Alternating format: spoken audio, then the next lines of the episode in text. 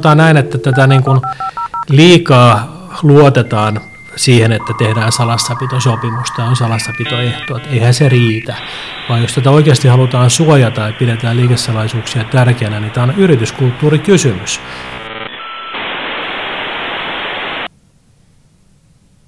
Okei, polkastaan käynti. Näillä alkusanoilla näiden hetkellä niin tota, ollaan joulukuun kynnyksellä, hiukan marraskuun puolella vielä. Viimeis kun me on täällä Danin kanssa istuttu, niin ulkona paista aurinko. Sähkö oli halpaa ja kaikki odotteli kesälomia. Nyt on, nyt on tota, marra, pimein marraskuu kohta ohi ja jouluodotus alkaa. Ja tota, syksyllä voiko sanoa, että työ on haitanut harrastusta, tota, harrastusten tota, suorittamista ja, ja tota, näin ollen tässä on ollut pieni tauko, mutta ei se mitään, lähdetään taas käyntiin. Ja, tota, mä ehkä pohjustan tässä sen verran, mä jaan puheenvuoroa eteenpäin ihan just, mutta monia semmoisia perusaiheita, mitä teknologia ja juridiikan ympärille juridisesti liittyy, niin on tietysti taklattu tämän podcastin lyhyen historian aikana, mutta sitten hiffattiin tosi jossain vaiheessa, että, että, että tota, me ei puhuttu liikesalaisuuksista. Ja se on niin tietyllä tavalla niin hyvin perinteinen laji, tota, minkä kanssa ja mikä teema, jonka kanssa me ollaan kaikki tekemisissä kuitenkin. Jotkut enemmän, jotkut vähemmän, niin mä että miksei me nyt puhuttaisi näistäkin. Koska mehän tunnettiin sattumalta tai että me tunnetaan yksi äärimmäisen pätevä vieras. Joo, jos mä oikein muistan, niin tämä valaistuminen mulla ja sulla syntyi oikeastaan siinä viime, viimeisen jakson aikana, kun puhuttiin tekoälystä ja sen juridisesta suojaamisesta ja siellä se tuota, liikesalaisuudet nousi niin, teemana niin isosti esille, niin sieltä me sitä lähdettiin niin kuin haarukoimaan, että, tämä on tosiaan niin kuin jäänyt, jäänyt tähän astisista podcasteista pois. Nyt se, nyt se asia laita korjataan.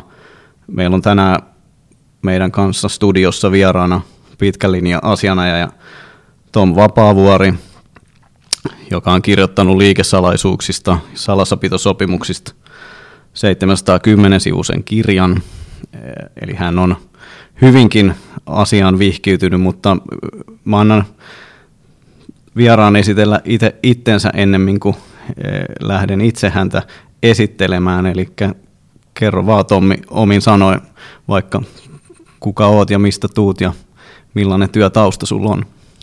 Joo, kiitoksia. Oikein mukava olla täällä, että loska on ulkona ja slash on lusittu ja vuoden harmaa päivä on ohi, niin tästä mennään sitten uuteen nousuun. Joo, mennään vähän taaksepäin historiassa, eli, eli valmistun aikoinaan keskellä syvintä lamaa vuonna 1993 ja Auskultonin jälkeen katsottiin Hietala kanssa, että, että eihän meitä kukaan duuniin palkkaa tänä aikana, että ihan turha lähteä edes mitään töitä hakemaan, niin perustettiin sitten ensimmäinen asianajotoimintaa harjoittava yhtiö, eli lakiasian toimisto siihen aikaan. Ja meillä oli siinä mielessä helppo historia, että me oltiin molemmat tuommoinen 50 kertaa käyty oikeudessa ja opiskeluaikana edustamassa asiakkaita, mikä siihen aikaan oli siis täysin mahdollista ja, ja oli kivasti prosessikokemusta. Ja sitten siitä mentiin eteenpäin. Me, me perustettiin liikejuridiikkaa harjoittanut asianajotoimisto sitten 97 tavallaan tämän lakiasian toimiston jatkoksi. 99 mentiin Fennikaan, me saatiin kaksi huipputyyppiä mukaan, eli Pekka Takki ja Marko Vainio. Ja, ja siitä lähdettiin kehittämään sitten ihan, ihan uuden tyyppistä konseptia, eli asianajotoimisto Fennikaa, joka oli siihen aikaan sitten tämmöinen hyvin teknologiapainotteinen yhtiö, mutta tehtiin kyllä liikejuridiikkaa laidasta laitaan ja mentiin sitten siitä eteenpäin. Ja 2008 sitten katsottiin useita eri vaihtoehtoja, että jotain vähän isommassa mittakaavassa vielä voisi tehdä ja päädyttiin sitten ulkomaiseen vaihtoehtoon, niin ei sitten kulttuurit niin pahasti kohtaa, koska me saadaan tehdä vapaasti töitä Suomessa, mitä me halutaan hyvin pitkälle ja mentiin sitten Bird Birdiin mukaan ja, ja siinä on ollaan oltu sitten 2008 lukien. Sen verran työ historiasta tai mitä itse on tehnyt, niin, niin 90-luvulla mä olin liikejuridiikan moniottelija, tai voi sanoa ehkä niin kuin kymmenottelija, että ehkä niitä noin kymmenen erityyppistä niin oikeuden alaa oli, missä pyörittiin ja, ja tehtiin kaikkia liikejuridiikkaa liittyen Jaskan kanssa. Ja, ja sitten 2000-luvun alusta lähtien, kun toimisto kasvoi valtavasti ja meille tuli kaksi henkeä lisää ja oli yksi juristikin palkattuna, niin sitten katsottiin, että tässä pitääkin ruveta erikoistumaan ja rupesi erikoistumaan riidanratkaisuun ja en ole hetkeäkään sitä katunut olen sitä mieltä, että mä tykkään tehdä juridiikkaa nimenomaan ja, ja syvästi juridiikkaa ja siinä päästään niin, kuin niin sanotusti syvään päätyyn. Et siinä, siinä on niin kuin, nämä keisit, mitä meillä on, niin on äärimmäisen mielenkiintoisia. Niissä on hyvin paljon oikeudellisia kysymyksiä, joita pystyy ja, ja on mahdollista tutkia niin kuin hyvin perusteellisesti ja selvittää, että mitä ne on syönyt, mitä mahdollisuutta ei sitten monessa muussa asianatoiminnan alalla välttämättä ole. Eli riidanratkaisuhommia on tehnyt tosiaan siitä lähtien reilu parikymmentä vuotta pääasiassa jonkun verran muitakin asioita. Ja sitten semmoinen ehkä aluksi harrastuksena alkanut, mutta sitten vähän vakavammin otettava asia oli tämä liikesalaisuudet. Eli mulla oli semmoinen tilanne, että vuonna 2000 oltiin juuri Fennika perustettu, niin kollega sanoi, että hänen pitää mennä luennoimaan NDA-sopimuksista, muistaakseni Suomen yrittäjiä. Mä totesin, hän ei pääse menemään sinne ja kysyi, että voinko minä sitten käydä häntä paikkaamassa, niin mä totesin, että käyn oikein mielellään, mutta, mutta voitko kertoa, että mikä on NDA-sopimus, että mä en kuullutkaan tästä aikaisemmin. Et siitä se lähti liikkeelle, että et, niin kuin meillä on tämmöinen vanha sanonta luena Fennikassa, että asiantuntijaksi ilmoittaudutaan, että ellei vielä olla sitä, niin sanotaan, että me ollaan kuitenkin ja, ja sitten mennään siitä eteenpäin. Ja siitä se homma lähti. Ja, ja mulle tuli sitten 2000-luvun alussa tämmöinen iso yritysvakoilutapaus eräältä suomalaiselta teollisuusasiakkaalta Vaasan seudulla oleva tehdas. Toimi kyllä ma- maanlaajuisesti tai maailmanlaajuisesti tämä yhtiö, mutta tämä juttu liittyy Vaasan seutuun. Ja siellä oli sitten tämmöinen perinteinen yritysvakoilutapaus, missä yhtiöstä oli viety sitten niin kuin merkittävä määrä niin kuin, ä, la, koneiden tämmöisiä laite piirustuksia ja kokoonpanoja, valmistuspiirustuksia ja muuta teknistä dokumentaatiota, semmoinen muistaakseni 1500 dokumenttia. Ja lisäksi sitten näitä koneiden osia oli varastettu siellä ja tapahtui perinteiseen tyyliin, että siellä oli sitten tämmöinen teollisuusvartija, joka oli sitten yhden pimeänä tunteena kopioinut tämmöisiä valtavia lakanoita ja viedä ne mukanaan, mukanaan sitten paikalliseen kopiolaitokseen, missä sitten oli kopioitu ja seuraavana päivänä palauttanut tai sitten ihan anastanut nämä piirustukset. Ja oli sitten siinä sivussa tarttunut sitten salkkuun muutamia koneenosiakin mukaan ja, ja sitten se oli myynyt tätä aineistoa tai luovuttanut paikalliselle vaasalaiselle yrittäjälle, joka rupesi valmistaa piraattiosia näihin koneisiin sitten.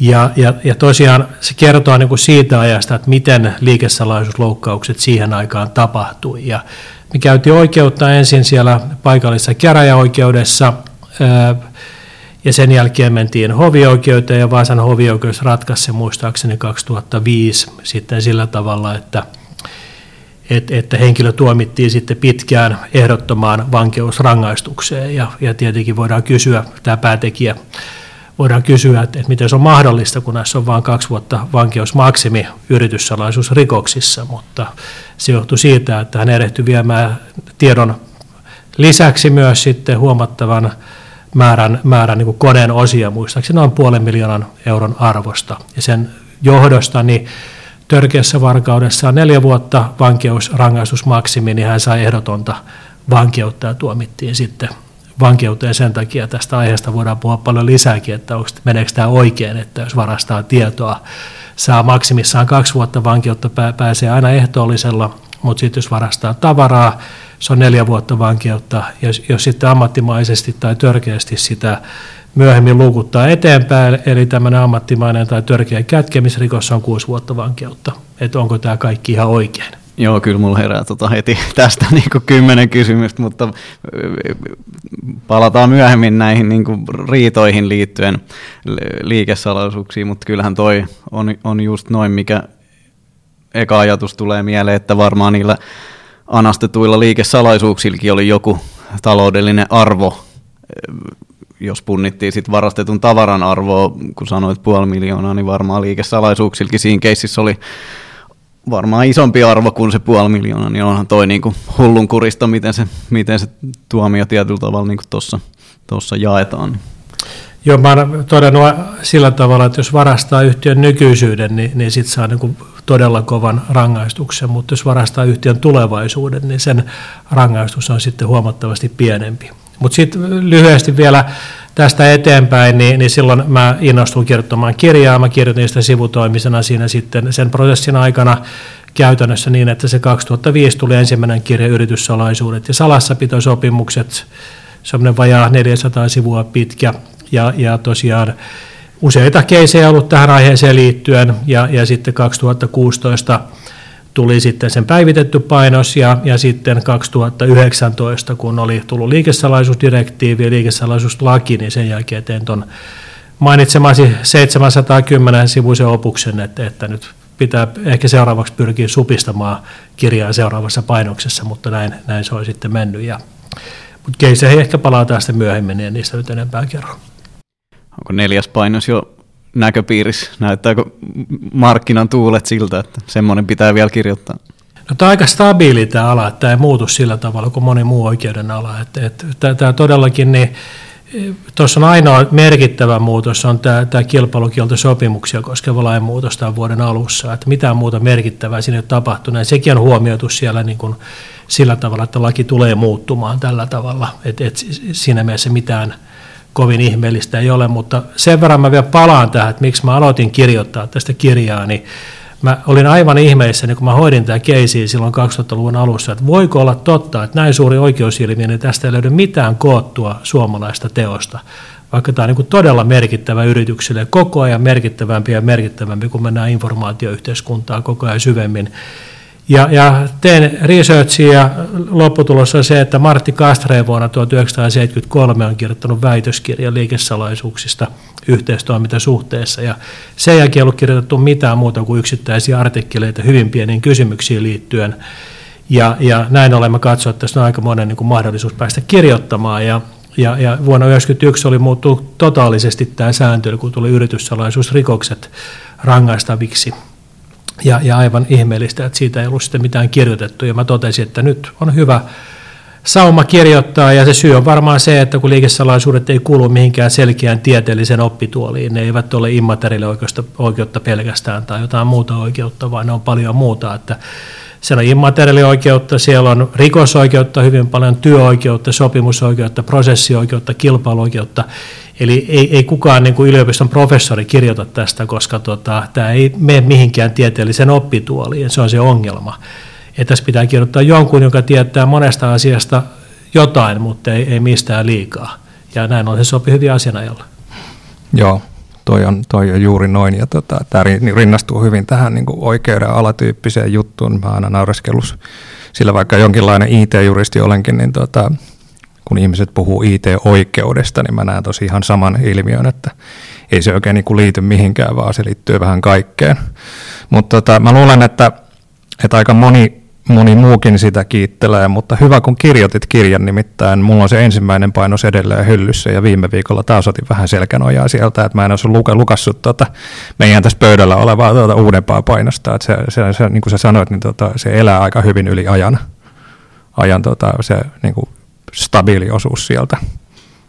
Et sinänsä meillä on nyt ollut tota, tämän, tämän podcastin vieraana niin kuin Pekka Takki, joka on kirjoittanut tuon IT-sopimuspuolen niin kuin kuuluisen teoksen. Tota, nyt viimeksi oli Ismo oli tota, vieraana, tota, jolle Pekka petas niin kuin iso hatturooli ja tota, nyt tekoälyn puolelta tähän samaan niin kuin teemaan, hyvään käytännönläheiseen perusteokseen liittyen. Niin tota, se on tota, ainakin kolmas näitä, että me kerätään ihan hyvää sarjaa. Kyllä, ja tuotte näköjään Pekalta tota, vienyt tämän hienon nimenkin, tämä ATK kanssa, koska Pekan ensimmäinen kirja oli ATK-sopimukset vuodelta 1999. Hän kirjoitti sitä meidän pöydän kulmalla tuolla Hakaniemessä, missä me siihen aikaan vielä oltiin, niin, niin tota, tota, kovaa vauhtia ju, juuri siihen aikaan, kun Fennikaa perustettiin ja oltiin hankkimassa uusia tiloja erotteelta.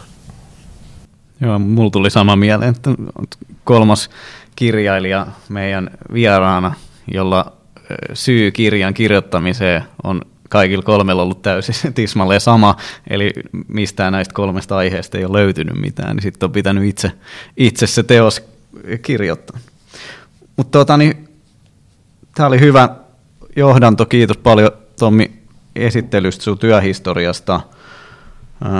Fennika omaakin sydäntä lähellä ja veikkaa, lähes kaikki tekkijuristit kaupungissa sen sen kyllä tunnistaa. Ja, mutta lähdetään tuohon aiheeseen nyt, liikesalaisuuksiin pureutuu vähän syvemmin ja aloitetaan ihan, ihan perusteista. taas kerran, jotta minä ja Ottokin päästään tässä, tässä vauhtiin, niin jos vähän käyt läpi ihan aluksi vaikka, että mitä tarkoitetaan liikesalaisuudella, mitkä on juridiset kriteerit ja miten sitä sovelletaan käytännössä.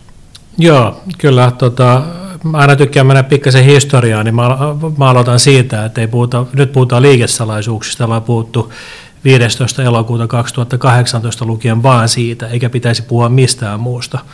Eli, eli niin kuin tavallaan niin kuin ei pidä kirjoittaa liike- ja ammattisalaisuus tai yrityssalaisuus mihinkään sopimukseen, vaan pitää kirjoittaa vain liikesalaisuus, se riittää. Kaikki on systematisoitu ja, ja yhdistetty tähän yhteen, mutta meillähän on niin kuin se historia on se, että, että sopmenlakia säädettäessä muistaakseni vuonna 78 jo todettiin, että, että, että niin kuin riittää, että käytetään sana liikesalaisuus, ei tarvitse käyttää käsiteparia liike- ja ammattisalaisuus. Ja sitten sen jälkeen kävi niin, että, että tota, kun tehtiin nämä rikoslain uudistus vuonna 1991 voimaan tullut, niin sinne tuli yrityssalaisuus ja todettiin, että tässä on teille uusi hieno käsite ja yhdistetään tähän liike- ja ammattisalaisuus. Sitten 2001 tuli uusi työsopimuslaki, missä todettiin, että käytetään termiä ammatti- ja liikesalaisuus. Ja jotta asia olisi tota, tarpeeksi epäselvä, niin kirjoitettiin vielä pykälä otsikkoon liike- ja ammattisalaisuus, eli asia toisinpäin. Ja nyt sitten lopulta, kun tämä liikesalaisuuslaki tuli, niin me, me yhdistettiin nämä kaikki tuolla lainsäädäntö toimikunnassa päädyttiin siihen, että, että, että kaikki on liikesalaisuutta ja yli sataa lakia muutettiin samanaikaisesti, että nyt puhutaan vaan siitä. Mutta se, että mä puhun tällä välillä yrityssalaisuudesta, niin se johtuu taas siitä, että meillä on oikeusministeriö päätti kalkkiviivoilla lainvalmistelussa, että, että pidetään kuitenkin yrityssalaisuusrikokset nimellä yrityssalaisuusrikos, jotta se niin kuin rikosoikeuden puoli, puoli sitten niin kuin selvästi erottuu, mutta yrityssalaisuusrikokseen louk- tota, syyllistyy henkilö, joka loukkaa toisen liikesalaisuutta. Eli se on aika jännä, tämä, miten tämä tällä hetkellä menee, mutta kuitenkin se liikesalaisuuden loukkaus johtaa yrityssalaisuusrikoksen tunnusmerkistön täyttymiseen. No, liikesalaisuutta, niin sehän tulee nyt tuolta EU-direktiivistä vuodelta 2016 ja sieltä se implementoitiin Suomen lakiin, liikesalaisuuslakiin ja, ja siinä mielessä tietenkin onnellista, että, että se ei juurikaan muuttanut Suomen voimassa olevaa lakia, mikä oli aikoinaan rikoslaissa yrityssalaisuuden nimellä, siellä se oli määriteltynä rikoslain 30-luvun 11 pykälässä, että et se on hyvin pitkälle samankaltainen ja sen takia tämä niin historia, mitä meillä on oikeuskäytäntö yrityssalaisuuksiin liittyen, on edelleen hyvin käypää ja käytettävissä olevaa, mutta siinä on kolme kriteeriä. Ensimmäinen on se, että se tieto on salaista, mutta koska oli sekä vähän hassua kirjoittaa, että liikesalaisuus on tietoa, tietoa, joka on salaista tietoa, niin sen takia päädyttiin siihen tämmöiseen negaatioon, että kirjoitetaan toisinpäin, että se liikesalaisuus on tietoa, joka ei ole yleisesti tunnettua tai helposti selville saatavissa kokonaisuutena tai osiensa yhdistelmänä. Ja, ja näin ollen niin siellä on niin kuin pari merkittävää asiaa. Se ei saa olla yleisesti tunnettua, eli yleisessä domeenissa tai internetissä tai julkisesti tiedossa. Ja se ei saa myöskään niin kuin kuulua henkilön yleiseen ammattitaitoon ja kokemukseen, että silloin se ei ole liikesalaisuutta. Ja sitten se ei saa olla helposti selville saatavissa, eli tämä reverse engineering käytännössä, eli jos se selviää se tieto helposti valmista tuotetta tutkimalla, joka on yleisesti markkinoilla, niin silloin se ei ole niin kuin lähtökohtaisesti liikesalaisuutta. Eli tämän negaation kautta tavallaan tulee tämä salaisuusmääritelmä. Ja sitten siinä on se kokonaisuus, että vaikka olisi niin monta osaa, jotka ovat niin sinänsä julkisia, mutta muodostaa tietyn järkevän kokonaisuuden, niin se kokonaisuus on taas liikesalaisuus. Ja näitä meillä on aika paljon, että, että yritetään aina väittää prosessissa, että, että nämä ovat julkisesti saatavilla. Okei, ne voivat olla julkisesti saatavilla, mutta kun sä oot vienyt sata dokumenttia, jotka liittyy tähän kokonaisuuteen, minkä perusteella sä voit kilpailijalla tarjota tätä niin kuin huomattavan paljon nopeammin ja helpommin näitä samoja palveluita tai tavaroita, niin sen takia se on liikesalaisuus. Sitten toinen kriteeri on, on se, että, että sillä pitää olla taloudellista arvoa, eli niin sanottu salassapitointressi, ja, ja tota, lähinnä tulee kyseeseen se, että jos on niin vähäpätöistä tietoa, vähäarvoista tai vanhentunutta tietoa, niin siinä tapauksessa se ei ole liikesalaisuutta, mutta, mutta siinäkin pitää niin miettiä, että se, joka on niin suuryhtiön mielestä on vähäpätöistä, kun se on vain 10 000 tai 100 000 euroa, niin pienyritykselle, joka vaihtaa 20 000 euroa vuodessa, niin, niin 500 euroa on iso summa. Ja sillä se saattaa olla hyvinkin arvokasta tietoa, että se on myös aika suhteellista sitten. Ja myös se vanhentuneisuus, niin muun muassa se, se tota 2000-luvun alun keisi, niin siellä todettiin kymmeniä vuosia vanhat moottoreiden ö, piirustukset, kokoonpano- ja valmistuspiirustukset edelleen yrityssalaisuuksiksi. Ja onhan meillä paljon esimerkkiä niin kuin huomattavan vanhoistakin liikesalaisuuksista. Ja sitten viimeinen kriteeri, että pitää ryhtyä kohtuullisiin toimenpiteisiin sen, sen tiedon suojaamiseksi, eli tämmöinen tosiasiallinen salassapito. Ja, ja aikoinaan tämä, tämä tosiasiallinen salassapito oli usein ongelma, kun nämä oli papereina ja le, levitettiin vähän missä sattuu ja miten niitä suojattiin ja salkussa kannettiin, mutta se täyttyy loppujen lopuksi aika helpolla, kun meillä on kaikki tieto on käytännössä koneilla.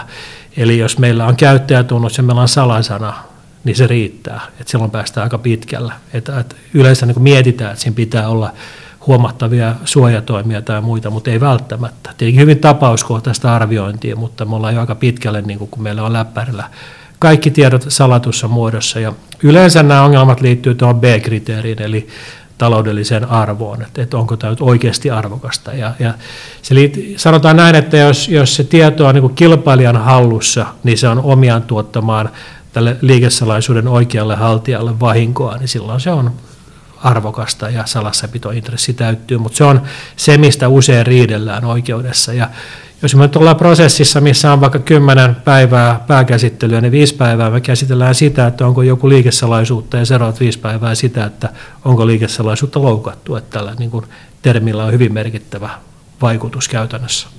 Tätä mä olisin just kysynytkin, että mikä se niin kuin konkreettisesti se näyttötaakan haaste on sitten, kun niin kuin riidassa ollaan.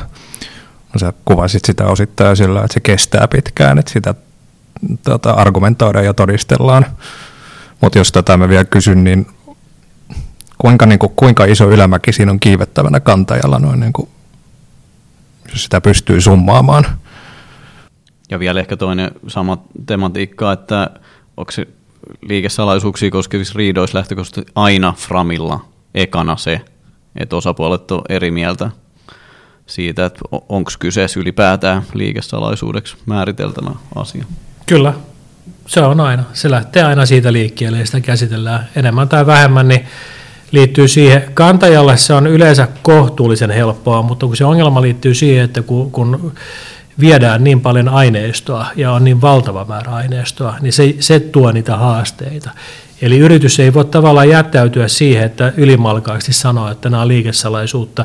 Ja sitten se johtaa siihen, että meillä on kahden, kolmen vuoden kuluttua hovioikeuden ratkaisu, missä todetaan, että yhtiön tämä salaisena pitämä tieto ei olekaan liikesalaisuutta ja kaikki saa sitä hyödyntää. Et sen takia tähän on niinku suhtauduttava vakavasti ja niinku pyrittävä mahdollisimman laajasti perustelemaan sitä, että se on liikesalaisuutta, vaikka se kohtuullisen helpolla täyttyy. Et kyllähän nämä vastaajien niin väitteet on sen tyyppisiä helposti, että, että, että, että no, tehtaassahan on järjestetty teräsekskursioita, missä jopa toimittajat ovat olleet paikalla ja nähneet, että siellä on tämmöinen kone, joka sylkee tämän ja tämän tyyppistä tavaraa tai muuta. Mutta ne on niin sillä tasolla, että ei, ei me ne on tämmöisiä kuin heittoja, tai sanotaan, että joku yksittäinen dokumentti on, löytyy tuolta tai täältä. Että ne on, on sen tyyppisiä puolustautumiskeinoja, jotka ei välttämättä ole kovin tehokkaita, mutta sinänsä ihan hyvin ymmärrettäviä, että, että näin pyritään puolustautumaan. Ja hyvin paljon tehdään sitä puolustautumista, että, että sanotaan, että, että se on itse kehitettyä, tai, tai totta kai mä niin kuin ammattimiehenä tai ammattihenkilönä tämän asian tiedän ja tunnen, ja, ja se on mun yleistä ammattitaitoa mutta mut ne, ne ei välttämättä kuitenkaan hyvin tehokkaita, kovin tehokkaita. Ja liittyy pitkälti, jos olisi yksi asia, mitä puhuttaisiin, yksi dokumentti, mutta kun ne on niin kuin satoja tuhansia, parhaimmillaan on ollut sata tuhatta tiedostoa lähes näissä jutuissa. Otetaan tuosta hei... Voisin yhden, yhden kysymyksen tähän liittyen, tuli vaan mieleen tuosta vielä tuosta niin tosiasiallista salassapidosta, kun sanoit, että, että jos se niin perus tavallaan niin kuin kynnys on siinä, että okei, kaikki on niin kuin, tota, ATKlla tallennettuna niin kovalevyllä ja salaisena takana, niin onko vielä näkyvissä, tai jos ei ole, niin miten se spekuloit sitä, että enemmän ja enemmän, se ei näy vielä ihan hirveästi isoissa yrityksissä, mutta niitäkin on, ja pienemmässä päädyssä vielä enemmän, missä käytetään hyvinkin paljon niin kuin pilvenpää ja tota, yhteistyötä, kollaboraatiot, jos Googlen tuotteethan toimii käytännössä niin, että operoidaan tota samaa Dockeria samaa kansia jaetaan sitä accessia sinne tosi monille, että se tavallaan kääntää sen kumppaneiden kanssakin tehtävän yhteistyön niin, että kaikki pääsee niin kuin samaan instanssiin käsiksi, olkoonkin, että totta kai niin kuin jollain mekanismi sinne päätetään, päästetään, mutta mutta siellä se kulttuuri on nimenomaan ja tekemisen tapa on se, että niin kuin päästetään myös ulkopuoliset omaan ympäristöön sisään, niin, niin tota, jos ei tuolla ole vielä mitään, tavallaan jos ei ole vielä näy, niin voiko se muuttaa tota tosiasiallisen salassapidon näyttökynnystä? Joo, tuossa on hyvä, hyvä pointti ja aika monta aspektia. Tietenkin liikesalaisuuskysymyksissä on aina tämä sama kysymys, että tietoa pitäisi pystyä jakamaan niin kuin mahdollisimman vapaasti ja avoimesti, jotta niin kuin innovatiivisuus lisääntyy ja, ja homma toimii, mutta toisaalta siinä on se mitalin kääntöpuoli, että jos jakaa liikaa, niin sitten niin menettää se liikesalaisuuden tai riskeraa, että sitä vuodetaan tai loukataan tai muuta. Et toki silloin, kun yhtiön ulkopuolelle tietoa jaetaan, niin silloin tulisi niin kuin tehdä asianmukaiset NDA-sopimukset, joilla huolehditaan siitä, että myös vastaanottaja sitoutuu sen salassapitoon työsuhteessahan työntekijöillä on, on hyvin voimakas salassapito jo automaattisesti, mihin varmaan vielä palataan, että ei siitä sen enempää, mutta sitten kun yhtiön ulkopuolella toimitaan, niin olisi hyvä näin tehdä, mutta meillä on kuitenkin tässä uudessa liikesalaisuuslaissa myös luottamuksellinen liikesuhde mainittu, joka luo automaattisen salassapitovelvollisuuden ja se tulee paljon avuksi niissä tilanteissa, missä ei ole sitten huomattu ehkä tehdä jotain NDAta, mutta selvästi niin luottamuksellisesti toimitaan yhdessä.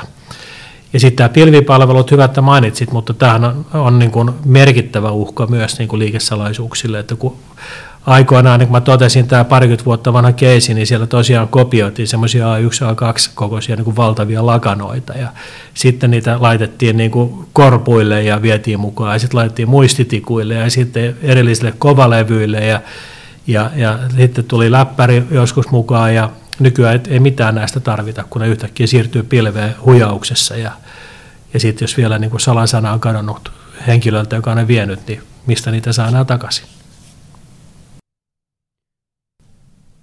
Tota niin, mä olisin tarttunut siihen, mainitsit tuossa työntekijöiden niin ammattitaidon ja sitten tämmöisen know-hown käsitteen, niin miten, mi, sit tulee vaan mieleen, että miten, miten sitten se liikesalaisuuden ero tähän niin ammattitaitoon? Joo, kyllä. Toi on oikein hyvä pointti, että tämä know-how kautta niin kuin tietotaito, taitotieto, niin, niin se, sehän on joko liikesalaisuutta tai se on ammattitaitoa riippuen siitä, että täyttyykö liikesalaisuuden kriteerit. Ja tätähän ollaan mietitty niin kuin iät ajat niin kuin sekä Suomessa että maailmalla. Ja Mä aikoinaan varsinkin tuohon kirjan ekaan painokseen luin hyvin laajasti kansainvälistä kirjallisuutta ja siinä yhteydessä niin kävi ilmi, että jo satoja vuosia tämä ihan sama kysymys on tullut esille. Niin kun, ja tätä on mietitty, että onko kyseessä henkilön ammattitaitoa vaiko liikesalaisuutta. Siellä oli vielä yksi sellainen hyvä jenkkitapaus vai brittitapaus, missä todettiin, että, että, että, että sen tyyppistä tietoa, mitä henkilö voi viedä mukanaan as a personal toolkit, että se on niin tavallaan työkalusalkku, joka, joka niin asentaja omat työkalut, niin hän menee aina seuraavaan paikkaan ottaa mukaan. Että tämä on ollut satoja vuosia tämä ongelma, tämä on ympäri maailmaa ihan sama ongelma, ja kun aina kysytään, että miten tämä ratkee, tämä rajanveto, niin, niin ei se ole ratkenut missään muuallakaan maailmaa, niin en mäkään mikään orakkeli ole pystynyt tätä ratkaisemaan, mutta tiettyjä kriteereitä on tullut, ja mä silloin kun mä tutkin tota kirjallisuutta, niin, niin päädyin kolmeen kriteeriin, joiden kautta se asia selviää niin kuin, niin kuin ohjenuorana. Yksi on se, että missä muodossa se on. Jos on kirjallisessa tai tallennetussa muodossa, niin sitten se on todennäköisemmin liikesalaisuutta kuin että se olisi sitten vain pelkästään suullista tietoa. Mutta nämäkin on vain tämmöisiä lähtökohtia. Joskushan tieto voi olla niin salaista, että se ei haluta tallentaa ja se on vain suullista tietoa. Mutta lähtökohtaisesti näin.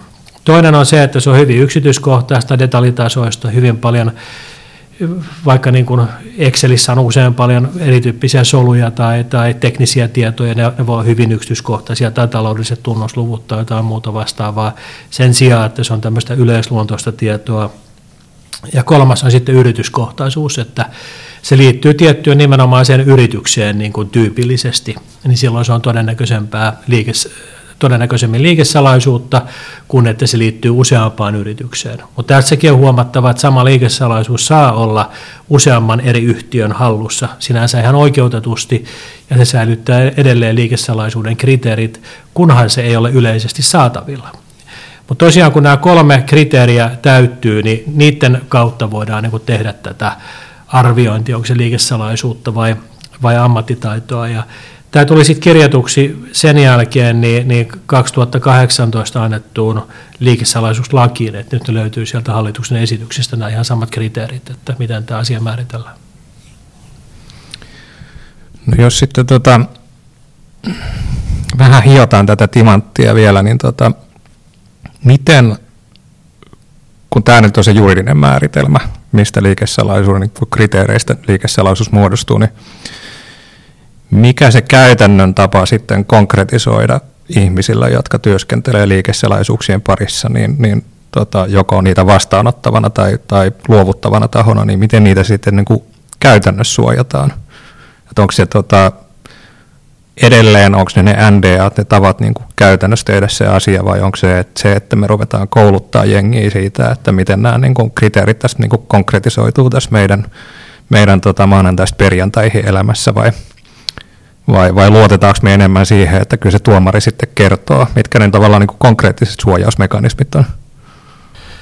Joo, kyllä se tuomari sitten kertoo, mutta se on tietenkin vähän myöhäistä, jos siitä tulee rangaistus, että kerrotaan, että tämä oli liikesalaisuutta, sä loukkasit tätä ja saat niin kuin vuoden ehdollista vankeutta, että, että tietenkin se kannattaa mielellään selvittää niin kuin etukäteen. Ja, ja tota, siinä on, työsuhteessa on hyvin voimakas salassapitovelvoite automaattisesti kolmen lain perusteella ja yhden lain perusteella kaksi vuotta työsuhteen päättymisen jälkeen. Ja sitten taas liikesuhteessa on hyvä tehdä NDA-sopimus ja, ja tota, niin kuin mainitsin, niin liittyy myös tämä luottamuksellinen liikesuhde, että sen perusteella voi automaattisestikin tämä salassapitovelvoite tulla, mutta sanotaan näin, että tätä niin kuin liikaa luotetaan siihen, että tehdään salassapitosopimusta, on salassapitoehto, että eihän se riitä, vaan jos tätä oikeasti halutaan suojata ja pidetään liikesalaisuuksia tärkeänä, niin tämä on yrityskulttuurikysymys, että miten suhtaudutaan niin kuin tietoon ja, ja miten johto suhtautuu ja miten sitä käsitellään ja tuodaanko tämä salassapidon tarve niin kuin esille jatkuvasti vai onko se vaan, että vedetään kerran työsopimuksen nimi ja sen jälkeen unohdetaan, miten toimitaan eri yhteyksissä. Että mä näkisin, että niin kuin olisi erittäin tärkeää tehdä tämmöinen liikesalaisuuksien suojaamisohjelma, missä niin kuin huolehditaan siitä, että liikesalaisuuksia suojataan kaikissa yrityksen toiminnoissa. Ja siellä on niin kuin ihan ne pääkohdat on sitä, että mikä on saapuva työntekijä, mitä silloin pitää tehdä työsuhteen aikana, ja sitten erityisesti niin kuin lähtevä työntekijä. Suuri osa yhtiöistä ei pidä mitään exit-keskusteluita tai käy läpi, että minkälainen salassapitovelvollisuus on työsuhteen jälkeen.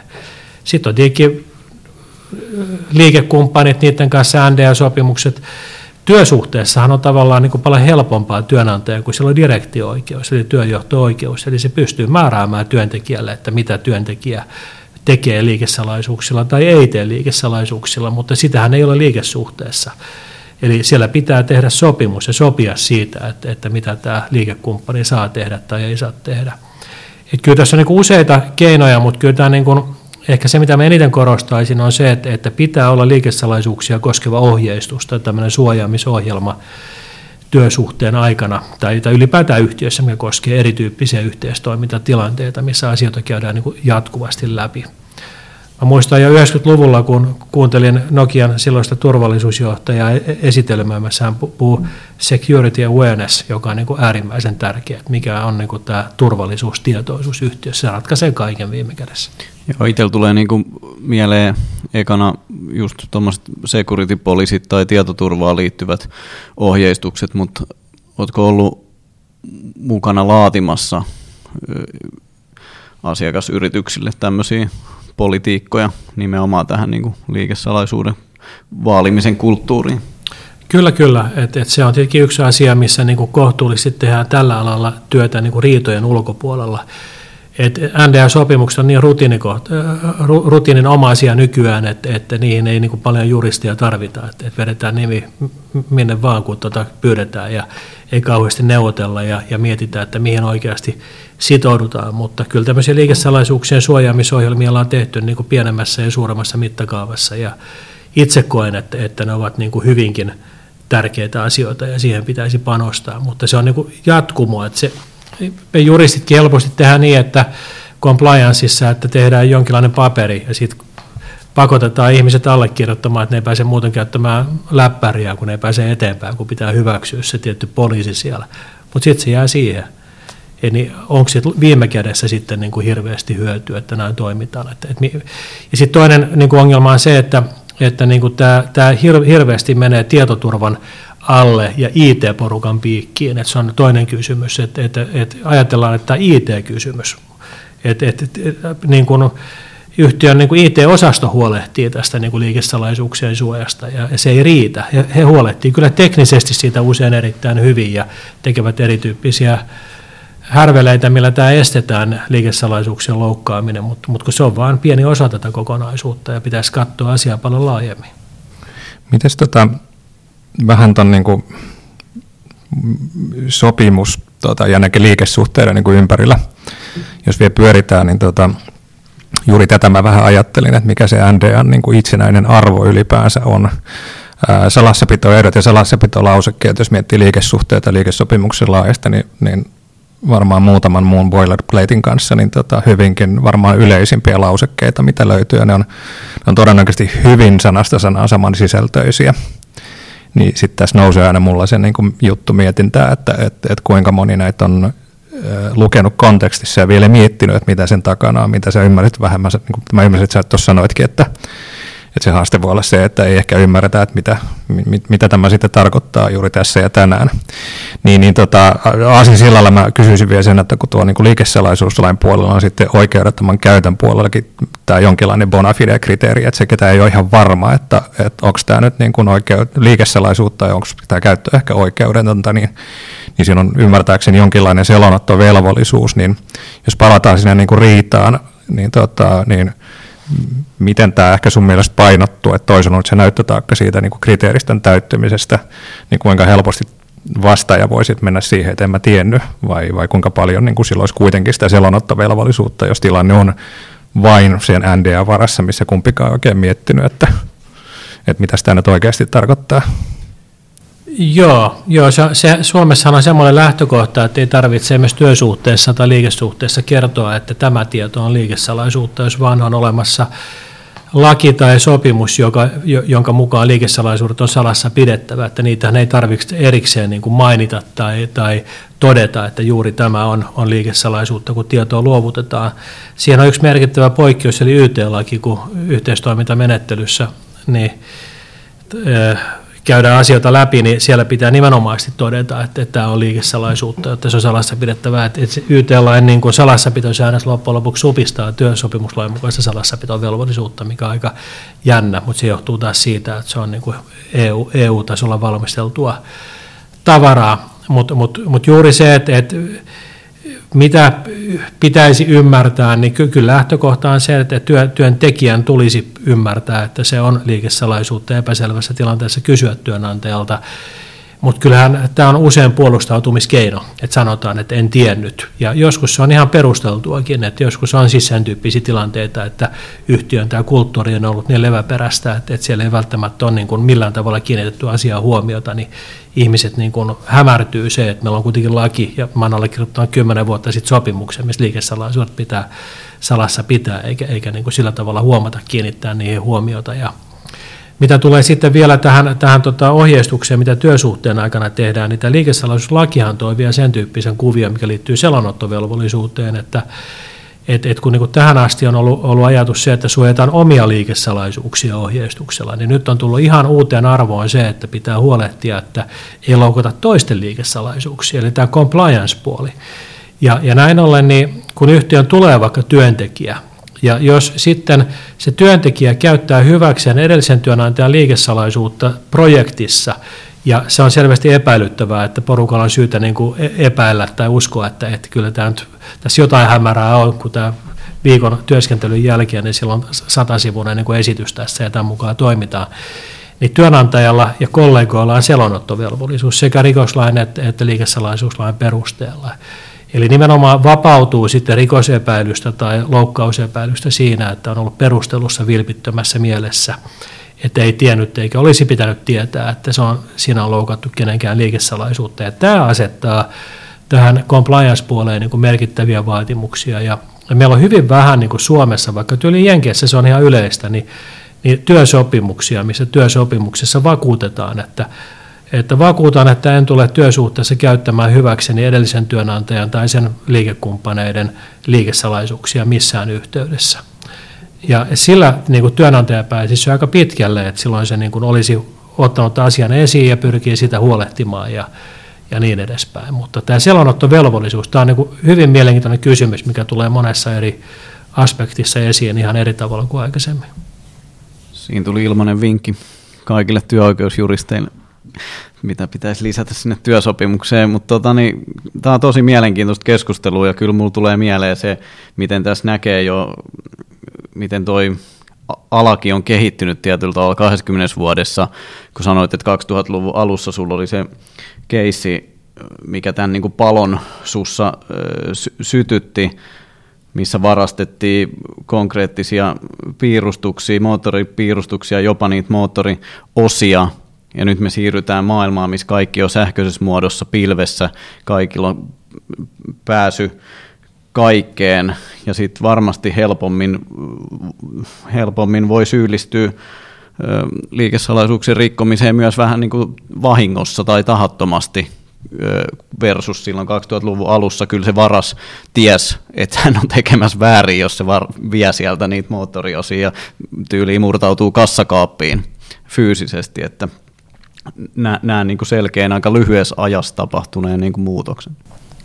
Joo, joo, se on juuri näin, että kyllähän se niin kuin, tavallaan sen toiminnan hylättävyys, niin, niin se on niin kuin hämärtynyt ihan, ihan eri tavalla. Että vaikka nykyään nämä loukkaukset on huomattavasti, niin kuin voisi sanoa, törkeämpiä, koska siihen viedään paljon enemmän tietoa ja, ja, ja niin kuin valtavia tiedostoja, missä saattaa olla niin kuin miljoona Excel-solua tai jotain muuta vastaavaa yhdessä dokumentissa, ja sitten kun viedään vielä tuhansia niitä dokumentteja tai tallenteita, että kyllä tämä niinku, niinku ajatus siitä, että onko tämä hylättävää tämä toiminta tai ei, niin jos se nyt sitten on niin etätyön yhteydessä jäänyt kotiin ja sitten se työsuhteen päättyessäkin jää kotiin, niin se ymmärrettävästi hämärtyy, eikä, ja joskus siinä ei välttämättä edes mitään väärää, ja, ja ja, ja loukkausta tapahdu, josta ei millään tavalla jatkossa hyödynnetä, mutta jos tosiaan niin kuin menit yöllä sinne tehtaaseen niin kuin taskulhampun kanssa ja kopioit niitä siellä tai veit kopiolaitokseen ja veit takaisin, niin kyllä sä tiesit toimivasi väärin ihan eri tavalla. Ja tämä, tämä on merkittävä ongelma, käytännön ongelma. Joo, se kertomus kuulostaa enemmän tuommoisen Ilkka Remeksen dekkarilta. Tota.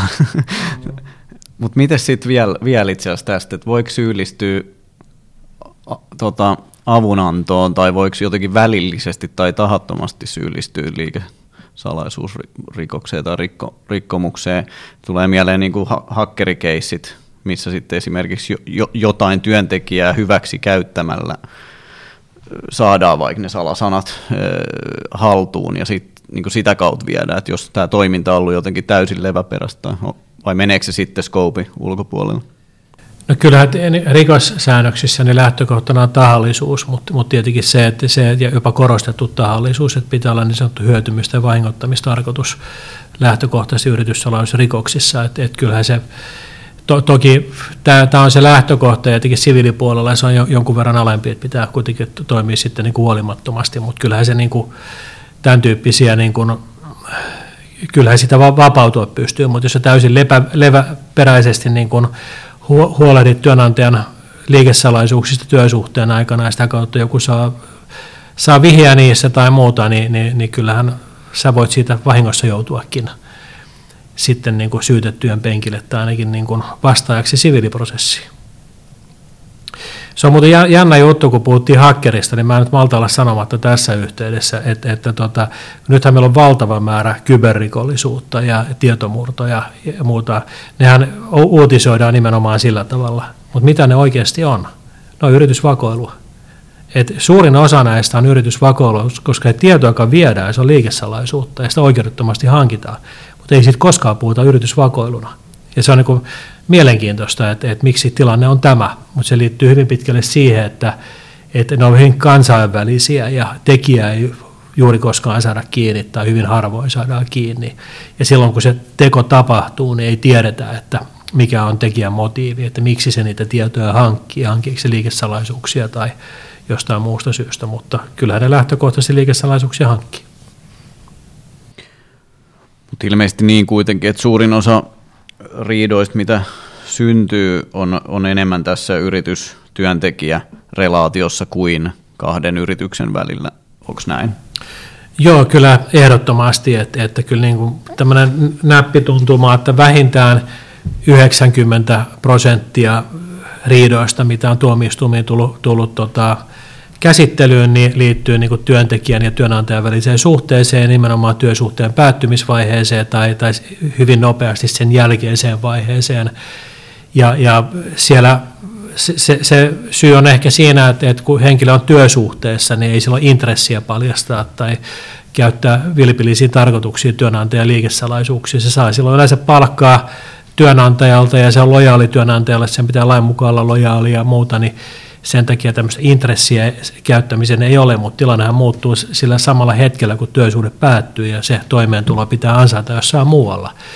Ja, ja silloin niin kun, jos henkilö on jonkun alan ammattilainen, niin, niin tota, hänellä tulee ymmärrettävästi hyvinkin hankalia kysymyksiä, että onko tämä liikesalaisuutta vai ammattitaitoa, mitä mä voin käyttää hyväkseni uudessa työnä, työpaikassa tai yrittäjänä, kun mä yritän nyt kuitenkin saada tässä niin perheelle toimeentuloa aikaiseksi, niin tilannehan on hyvin erityyppinen ja nämä liittyy liittyy siis lähes aina, voi sanoa, hyvin vähän on yritysten välisiä riitoja, niin kuin yleisissä tuomioistuimissa, niitä on kyllä sitten välimiesmenettelyssä kohtuullisesti, niin liittyy juuri tähän työsuhteen päättymishetkeen ja sen jälkeen sen ainetilanteeseen ja, ja siihen, että on jäänyt, niin, jäänyt sitä aineistoa sitten mukaan, niin sehän on sitä. Meillä on lähes kaikki tapaukset on niitä, että on löytynyt tallenteita suuri määrä.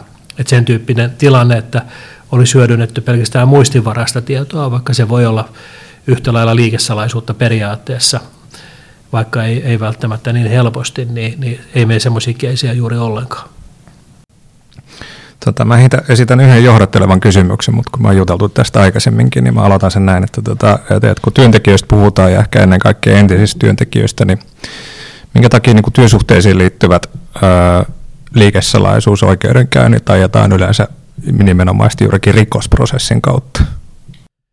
Joo, kyllä, toi on, toi on tärkeä asia ja ne ajetaan Suomessa nimenomaan tällä tavalla, mutta ei muissa maissa. Meillä on hyvin poikkeuksellinen liikesalaisuussääntely ja tietenkin yritysten kannalta niin kuin erittäin hyvä liikesalaisuussääntely siinä mielessä, että nämä jutut on usein rikosjuttuja. Eli, eli silloin kun loukataan liikesalaisuutta, sanotaan, että liikesalaisuusloukkauksista, mitä tehdään niin kuin loukkaamalla liikesalaisuuslakia, niin ne ovat hyvin todennäköisesti saman aikaan myös rikoksia kuvitellaan, että, että rikoksen niin kuin täyttymiskynnys on huomattavasti korkeampi, mutta ei se välttämättä ole sitä, koska jos ajatellaan, että siellä on se hyötymistä tai vahingoittamistarkoitus, niin, niin lähes säännönmukaisesti kyse on siitä, että henkilö on yrittänyt saada hyötyä itselleen tai uudelle yritykselleen tai uudelle työnantajalleen, että se täyttyy kuitenkin sitten kohtuullisen niin kuin helposti myös se rikoksen tunnusmerkistö. Ja Suomessa tämä on tosiaan ollut vuodesta 1991 lähtien rikosjuttu ja, ja sitä ennen tilanne oli erilainen. Ja, niitä on ajettu sitten rikosjuttuna. Itse asiassa muuttui ihan olennaisesti vuonna 2003, kun tuli sitten kahden vuoden sääntö rikoslakiin, eli kaksi vuotta työsuhteen jälkeen, niin työntekijä on sitten salassapitovelvollinen työnantajan liikesalaisuuksista, niin varsinkin sen jälkeen, että näitä on tullut niin kuin hyvinkin paljon näitä työsuhteeseen liittyviä rikosjuttuja. Ja sitten siinä on tietenkin se merkittävä juttu, että, että kun se on rikos, niin silloin poliisi tutkii, syyttäjä syyttää, ja, ja poliisilla on käytössä niin kuin merkittäviä pakkokeinoja. Näissä yrityssalaisuusrikoksissa, kun on kaksi vuotta vankeusrangaistusmaksimi, niin on sallittu siis, siis kotietsintä, takavarikointi, pidättäminen, tämän tyyppisiä toimenpiteitä. Ja se on niin jännä nähdä, kun mä olen mukana tuossa meidän, meidän firman kansainvälisessä liikesalaisuusryhmässä, missä meillä on asiantuntijoita 20 maasta, ja parataan näitä liikesalaisuuskysymyksiä siellä, niin, niin tota, ne on ihan ihmeissä, että jossain Englannissa niin se on käyty niin kuin valtava liikesalaisuusriita, ja mä kysyin, että monta dokumenttia siinä oli, niin ne sanoi, että kaksi. että mitä tämä on mahdollista? No kun ei ole mitään keinoa saada sitä niin kuin toisen hallusta. Et, et, e, jos ei olisi näitä pakkotoimia, mitä, mitä rikoslaki mahdollistaa, tai, tai pakkokeinolaki, niin niin eihän me päästäisi näissä eteenpäin. Sitten on vain se yksi tai kaksi dokumenttia. Että mä voin todeta hyvänä esimerkkinä, että se 2000-luvun alun tapaus, niin se lähti liikkeelle siitä, että yksi niin kuin tämän asianomistajayhtiön alihankkija oli tilannut yhtä mikroskooppisen pientä osaa siihen moottoriin, sillä kuin jousi tai jotain muuta vastaavaa, niin, niin tota, ää, oli, oli tilaamassa alihankkijalta. Siis tää, tää, tää, anteeksi, se meni niin päin, että yhtiö oli yhteydessä niin kuin alihankkijaansa, joka kertoi, että tämmöinen ulkopuolinen yrittäjä on tilaamassa tämmöisen, tämmöistä jousta, että tehkää mulle tämmöinen jousi piirustuksella, joka muistutti huomattavasti tämän asianomistajan piirustusta. Ja jos me oltaisiin oltu siviilijutussa, niin silloin meillä olisi ollut yksi dokumentti, ja hän olisi saanut parikymmentä päiväsakkoa, ja se oli sitten siinä. Mutta sitten kun tehtiin niin kun tutkintapyyntö, ja, ja poliisi teki kotietsinnän, niin hänen autotallista löytyi 1500 dokumenttia, jotka oli huomattavasti salaisempia ja muuta. Eli eihän näistä päästäisi eteenpäin, ellei, ellei nämä olisi rikosjuttuja. Että se näyttö, joka on täysin ratkaisevaa näissä, niin löytyy nimenomaan sitä kautta. No miten niistä päästään eteenpäin kaikissa muissa maissa kuin Suomessa? Ei niin selvästi päästäkään. Meillä on täällä isoja juttuja ihan niin kuin Euroopankin mittakaavassa. Että kyllä nämä niin kuin pari juttua, mitä mä mä tota, pari isoa juttua, mitä, mitä nyt on tässä ollut, ja se viimeinen, joka nyt päättyi tässä pari vuotta sitten, sitten missä parikymmentä henkiä lähti tuotekehityksestä kilpailevaan yhtiöön, ja kymmenen sai syytteen ja kymmenen tuomittiin, niin tämä on ihan Euroopankin mittakaavassa niin kuin merkittäviä juttuja. Et, et sitten kun katsoo, puhutaan niin kuin maailmanluokassa niin kuin valtavista jutuista, niin se on se, että, että, että Uberista on lähtenyt joku henkilö niin kuin toiseen yhtiöön ja, ja dokumenttia viety 10 000. Meidän tässä viimeisimmässä tapauksessa julkisen tietojen mukaan niitä oli vajaa 100 000. Et, et kyllä se näyttö, mitä Suomessa saadaan, niin se on ihan ainutlaatuista verrattuna moneen muuhun maahan. En väitä, että Suomi on ainoa, ainoa maa, mutta, mutta kuitenkin niin verrattuna moneen muuhun maahan, niin se näyttö kyllä myös löytyy täällä. Miten sitten tuohon niin liittyy, mikä minua vielä mietityttää, että, että liittyykö tämä niin prosessivalinta myös ehkä siihen, että jos katsoo niin työsopimuslakia, niin meillä sen tematiikan sisällä näyttäisi ainakin mun mielestä siltä, että työntekijän salassapitovelvoite niin kauan kun tiedot on oikeudettomasti hankittu, niin on voimassa ainoastaan työsuhteen kestäessä. Joo. Jonka takia siihen on vähän hankala tarttua sen jälkeen, kun työsuhde on päättynyt. Ja tähän liittynä ehkä juuri tämä, mitä mä ymmärsin, kun sanoit kahden vuoden säännöstä, Eli, eli jos mä oikein ymmärrän, niin, niin tota, rikosprosessin kautta siihen päästään kiinni vielä sen jälkeen, kun työsopimuslaki esimerkiksi tarjoaa enää välineitä. Kyllä. Meneekö tämä näin? Joo, meillä on, tämä, tämä on hyvin mielenkiintoinen problematiikka, että mä olisin puhua tästä tunnin, mutta meillä ei ihan niin paljon aikaa. Tästä ei ole aikaa mihinkään muuhun, niin yritetään tiivistää, mutta Meillä on tota, työ, työntekijän salassapitovelvollisuus, yleinen salassapitovelvollisuus, sittenhän meillä on erillislainsäädäntöä niin kuin monessa, monella eri toimialalla, mutta yleinen salassapitovelvollisuus säädellään kolmessa eri laissa, työsopimuslaki, liikesalaisuuslaki ja rikoslaki. Työsopimuslaki on tietenkin se, mitä työsuhteessa ensisijaisesti noudatetaan, ja siellä se on vain työsuhteen aikana, ellei sitä ole oikeudettomasti hankittu, niin kuin äsken mainitsit. Sitten tota, rikoslaki oli pitkään näin, 2003 asti, että, että se oli vain palvelussuhteen aikana, se vähän laajensi siitä työsuhteesta sitä asiaa kuitenkin. Ja, ja sitten ensimmäinen neljättä 2003 tämä laki muuttui niin, että se on kaksi vuotta palvelussuhteen päättymisen jälkeen.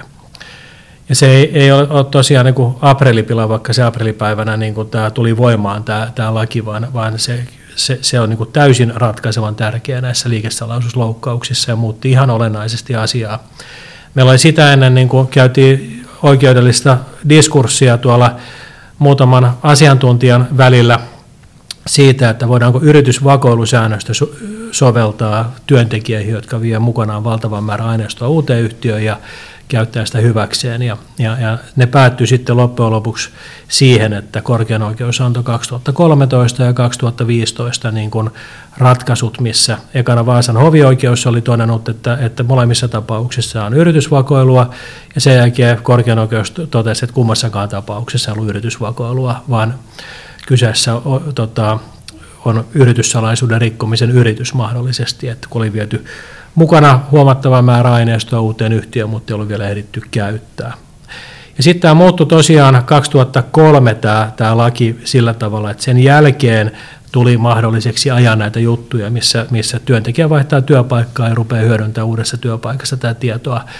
Ja, ja näitä kahden vuoden aikaan liittyviä oikeudenkäyntejä. Meillä on ihan hovioikeustasollakin useita kymmeniä ratkaisuja, että, että se on niin todettu, että näin tilanne on, vaikka niin kuin oikeustieteellisessä kirjallisuudessa on kirjoitettu paljon näkemyksiä, että eihän tämä voi olla rangaistavaa, kun tämä on kahdessa siviililaissa sallittua. No ei se siellä nimenomaan sallittu, sitä ei ole siellä kielletty. Ja mä olen sitten niin todennut usein tässä yhteydessä niin, että, että on paljon asioita, jotka rikoslaissa on rangaistavia, vaikka ne eivät ole työsopimuslaissa kiellettyjä. Ei, ei työsopimuslaki ei, ei kiellä tappamasta työnantajan edustajaa, mutta rikoslaki antaa siitä rangaistuksen, niin ei, ei suinkaan kyse siitä, että se ei olisi sen takia rangaistavaa, kun sitä ei työsopimuslaissa kielletty. Ehkä vähän, vähän pitkälle viety esimerkki, mutta, mutta tämä niin kuin vähän kuvaa sitä, että meillä on niin kuin rikoslaki voi mennä pidemmällä, vaikka se ei toivottavaa ole.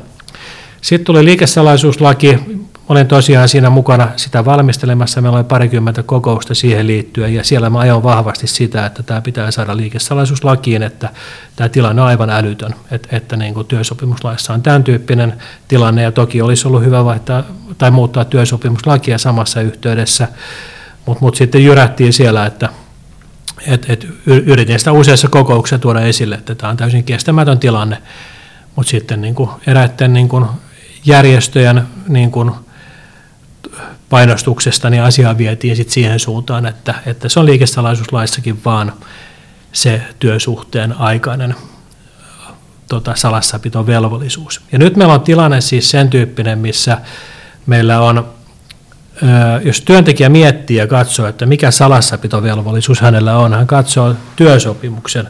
Siellä mahdollisesti ei ole työsuhteen jälkeistä salassapitoaikaa. Okei, Kuinka moni katsoo sitä eteenpäin? Ehkä joku katsoo työsopimuslain vielä, että no ei täälläkään ole. Sehän on työsuhteen aikana ja lukee vielä kirjallisuutta, niin sielläkin vaan todetaan, että tämä on työsuhteen aikana. Hän katsoo työehtosopimuksia, ei sielläkään ole mitään. Hän katsoo liikesalaisuuslain, no eihän kukaan enää sinne asti mene, mutta jos joku menee sinne asti, ei sielläkään ole mitään. Mutta hän ei huomannut katsoa rikoslain 30-luvun 5 pykälän toista momenttia, minä asian kirjoitettu elinkeinorikosten joukkoon hyvin kryptisellä tavalla – Siis se kirjoitustapakin on vielä sen tyyppinen, että jopa niin kuin monet oikeustieteilijät on mennyt siinä täysin harhaan, ei, ei ole ymmärtänyt sitä, että mitä se niin kuin lainkohta tarkoittaa. Tämä on täysin järjetön tilanne, mikä meillä on tällä hetkellä, ja, ja mä vastustin sitä viime, viimeisen asti, ja, ja mä niin totesin sitten siellä, että hei, että eihän tämä teidänkään edun mukaista, kun vastustajat nyt löytyi sitten niin kuin työntekijäjärjestöjen puolelta, että, että työntekijä vahingossa syyllistyy yrityssalaisuuden rikkomiseen, koska hän ei löydä sitä oikeaa tietoa meidän lainsäädännöstä, kun se on niin pitkän polun taakse piilotettu. Mutta ei se auta mitään. Että se, että lain tietämättömyys on vahingoksi, niin kuin tiedetään, niin yhtä lailla se on rangaistavaa, olit sen lukenut sen kohdan tai et ollut lukenut. Eli nyt tilanne on todellakin se, että, että, että niin kuin se on hyvin sekavasti kirjoitettu, mikä ei missään tapauksessa ole työntekijän edun mukaista, koska se kahden vuoden salassapitoaika ei katoa minnekään, kun se on rikoslaissa olemassa. Ja sitten toinen juttu on se, että, että jos me oltaisiin voitu hoitaa sivistyneesti näitä asioita niin kuin selvissä tapauksissa niin kuin siviilijuttuina, niin nyt ne pitää hoitaa rikosjuttuina. En mä väitä, että se olisi sivistymätön tapa, mutta on se aika paljon rajumpi tapa työntekijälle.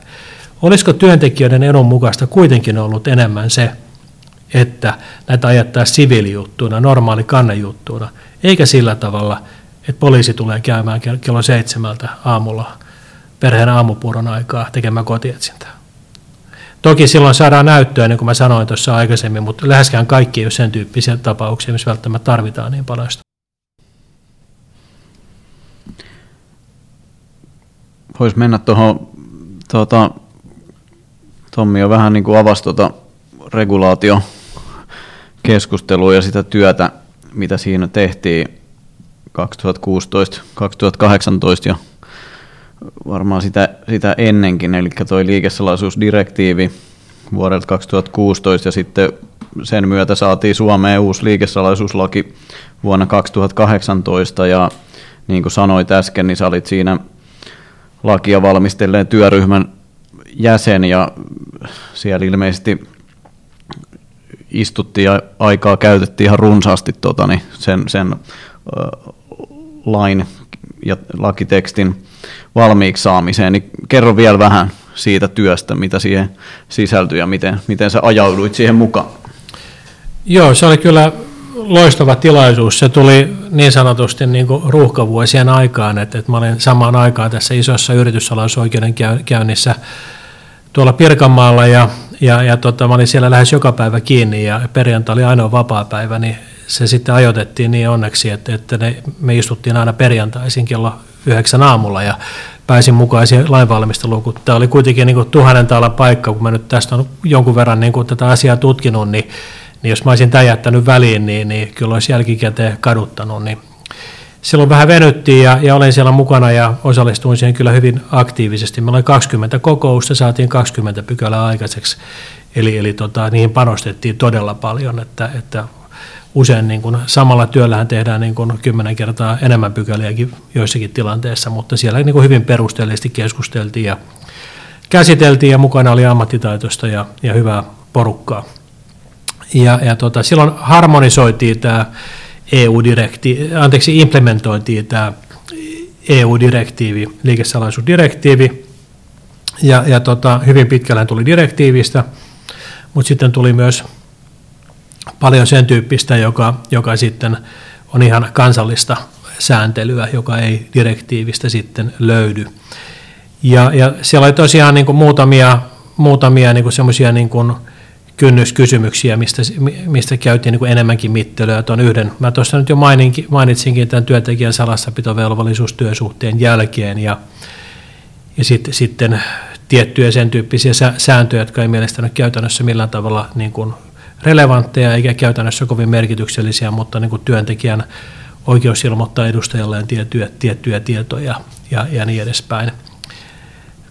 Ja, ja sitten tota, ää, aika pitkälle kuitenkin saatiin hyvin niin kuin, hyvässä yhteisymmärryksessä nämä asiat käsiteltyä, mutta sitten siellä ihan kalkkiviivoilla tuli muun muassa sen tyyppinen asia esille, että kun se pidettiin koko ajan itsestään selvänä, että nämä menee markkinaoikeuteen, koska markkinaoikeudessa, markkinaoikeudesta oli tullut IPR-tuomioistuin ja siinä meni sitten kun nämä IPR-kysymykset, niin, niin sitten itse asiassa siinä hyvin loppuvaiheessa valmistelua, niin, niin, niin otin sitten esille sen, taisi olla toiseksi viimeinen vai kolmanneksi viimeinen koko, kokous, että tämä on pikkasen niin kuin ongelmallista, kun markkinaoikeudella on sitten erityistuomioistuimena niin yksinomainen toimivalta käsitellä liikesalaisuuskysymyksiä, ja kun näihin liittyy niin kuin hyvin paljon erityyppisiä sopimuksia, yrityskauppasopimuksia, teknologiasopimuksia, mitä tahansa sopimuksia, ja, ja se, että, se, että niin kuin ne kaikki menisivät sitten sen takia markkinaoikeuteen, että pitää verota liikesalaisuuslakiin niin joltakin osin, niin, niin tota, johtaa pikkasen niin kuin hankalaan tilanteeseen. Toki he olisivat voineet käsitellä sen asian sitten laajemminkin sääntöjensä perusteella, mutta se, se että, että olisi tilanne, missä niin kuin aina kun sä vetoat liikesalaisuuslakiin, niin sun pitää olla markkinaoikeudessa, niin se on aika, aika hankala. Ja sitten siihen muutettiin ihan kalkkiviivalla niin, että se, se tuli sitten, sitten tota, markkinaoikeus ja vaihtoehtona yleinen tuomioistuin, että saattaa, voidaan mennä kumpaan tahansa. Ja sehän nyt ei ole kauhean koherenttia meidän lainsäädännön kannalta, että, että taitaa olla ainoa tapaus, missä on niin kuin erityistuomioistuin ei ole yksinomaisesti toimivaltainen, vaan, vaan sitten on niin kuin mahdollisuus viedä tähän prosessiin. Ja sitten siellä on vielä toinen aspekti, että kun tässä on niin merkittävänä tämä rikosprosessi, rikosoikeudellinen puoli, niin, niin käytännössä niin, niin kun siellä niitä juttuja kuitenkin ajetaan, niin sitten kun sitten vaaditaan vahingonkorvausta, mutta halutaan myös vaatia tiettyjä liikesalaisuuslain mahdollistamia, niin kuin, kuten käyttöhyvitystä, käyttökorvausta tai jotain muuta vastaavaa, tai jotain tiettyjä kieltoja asettaa tai tällaista, niin niitä pitäisi lähteä sitten eri tuomioistuimeen vaatimaan niitä. Niin se olisi aika komplisoituu ja, ja erittäin raskasta ja kallista ja sen takia on niin kuin nyt voidaan ne kaikki ajaa sitten niin kuin samassa yleisessä tuomioistuimessa.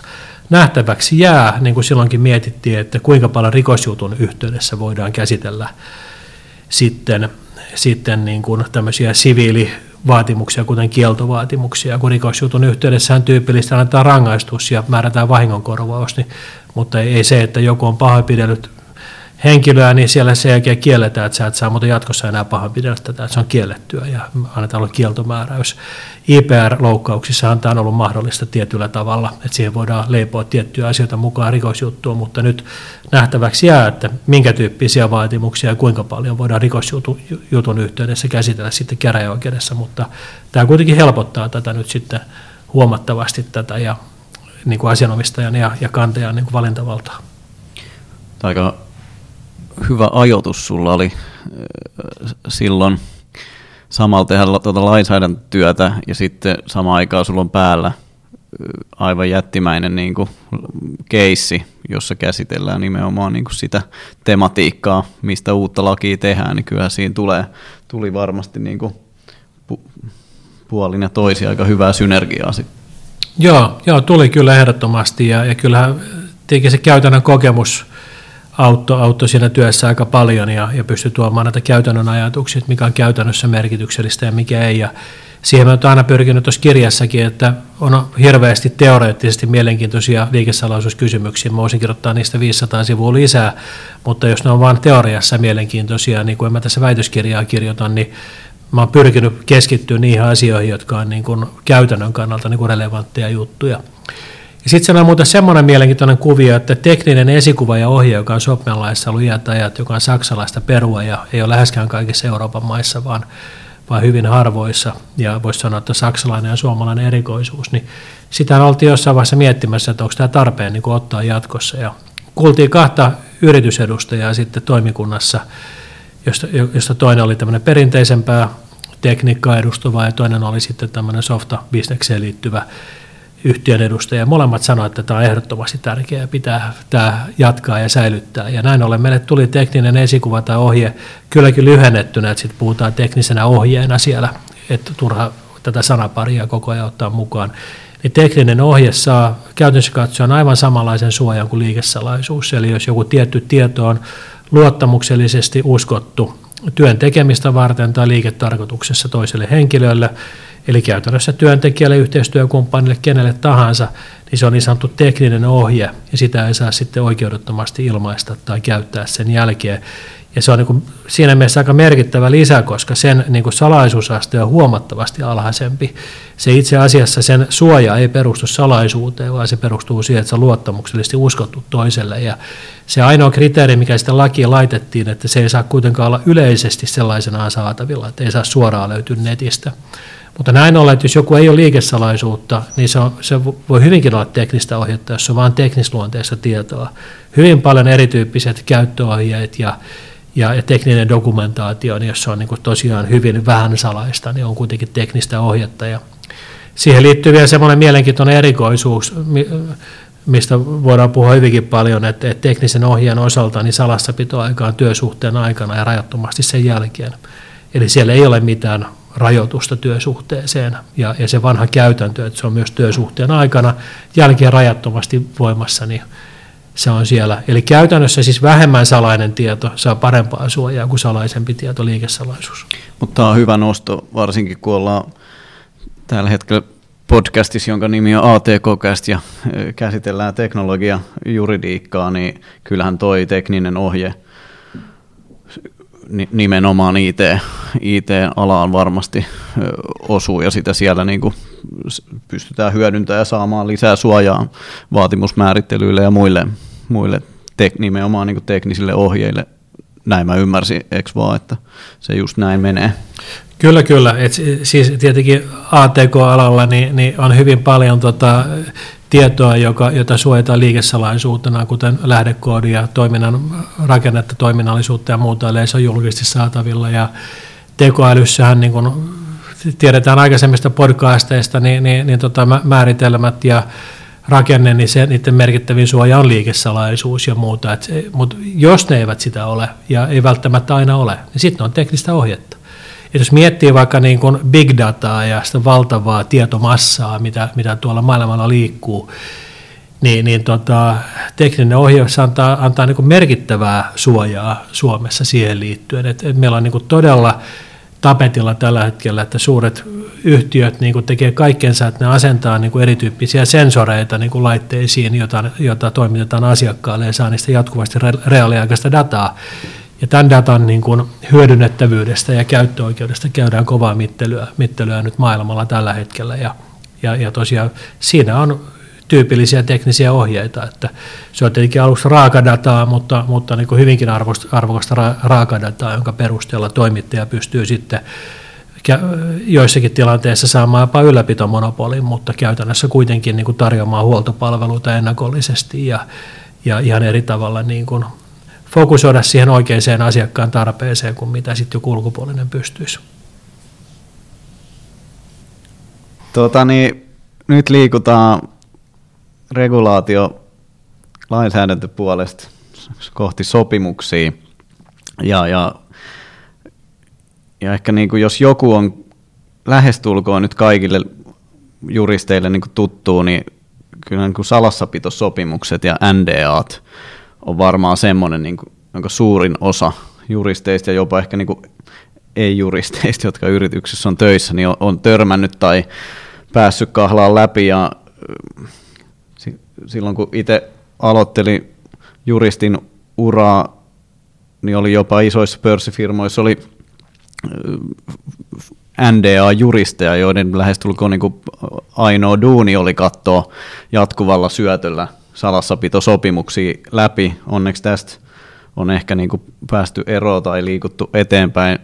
Nyt meillä alkaa olla DPA-juristeja, jotka katsoo, katsoo käsittelysopimuksia läpi, mutta tota, niin, miten Tommi sun mielestä nämä NDA-sopimukset, tarvitaanko niitä oikeasti, onko ne niin kuin juridisesti arvokkaita, onko kyseessä enemmän tämmöinen opittu tapa, joka tehdään vaan niin kuin, koska on aina tehty. Miten sä näet tuota salassapitosopimukset? Joo, toi on, toi on tärkeä asia ja, ja silloin kun mä lähdin kirjoittamaan mun kirjan ekapainosta, niin, niin tämä NDA-sopimukset oli tyypillistä ja helppo liittää siihen, kun se on se kaikkein tärkein suojamuoto käytännössä katsoen konkreettisesti liikesalaisuuksille ja, ja se on niin standardimuotoinen, että sitten on helppo kirjoittaa.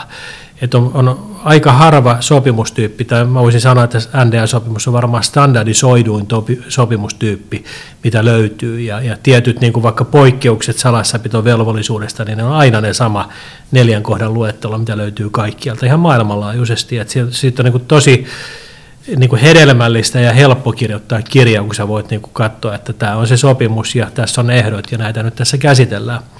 No se on tietenkin tämän tosiasiallisen salassapidon kannalta ihan ratkaisevan tärkeää, että näitä tehdään. Et, et, toki se on juuri se, millä huolehditaan, että kun annetaan liikekumppaneille tai yhteistyökumppaneille tietoa, että, että, he ovat sitoutuneita salassapitovelvollisuuteen, ja jos sitten näitä, näitä, näitä loukataan heidän toimestaan, niin voidaan ryhtyä toimenpiteisiin.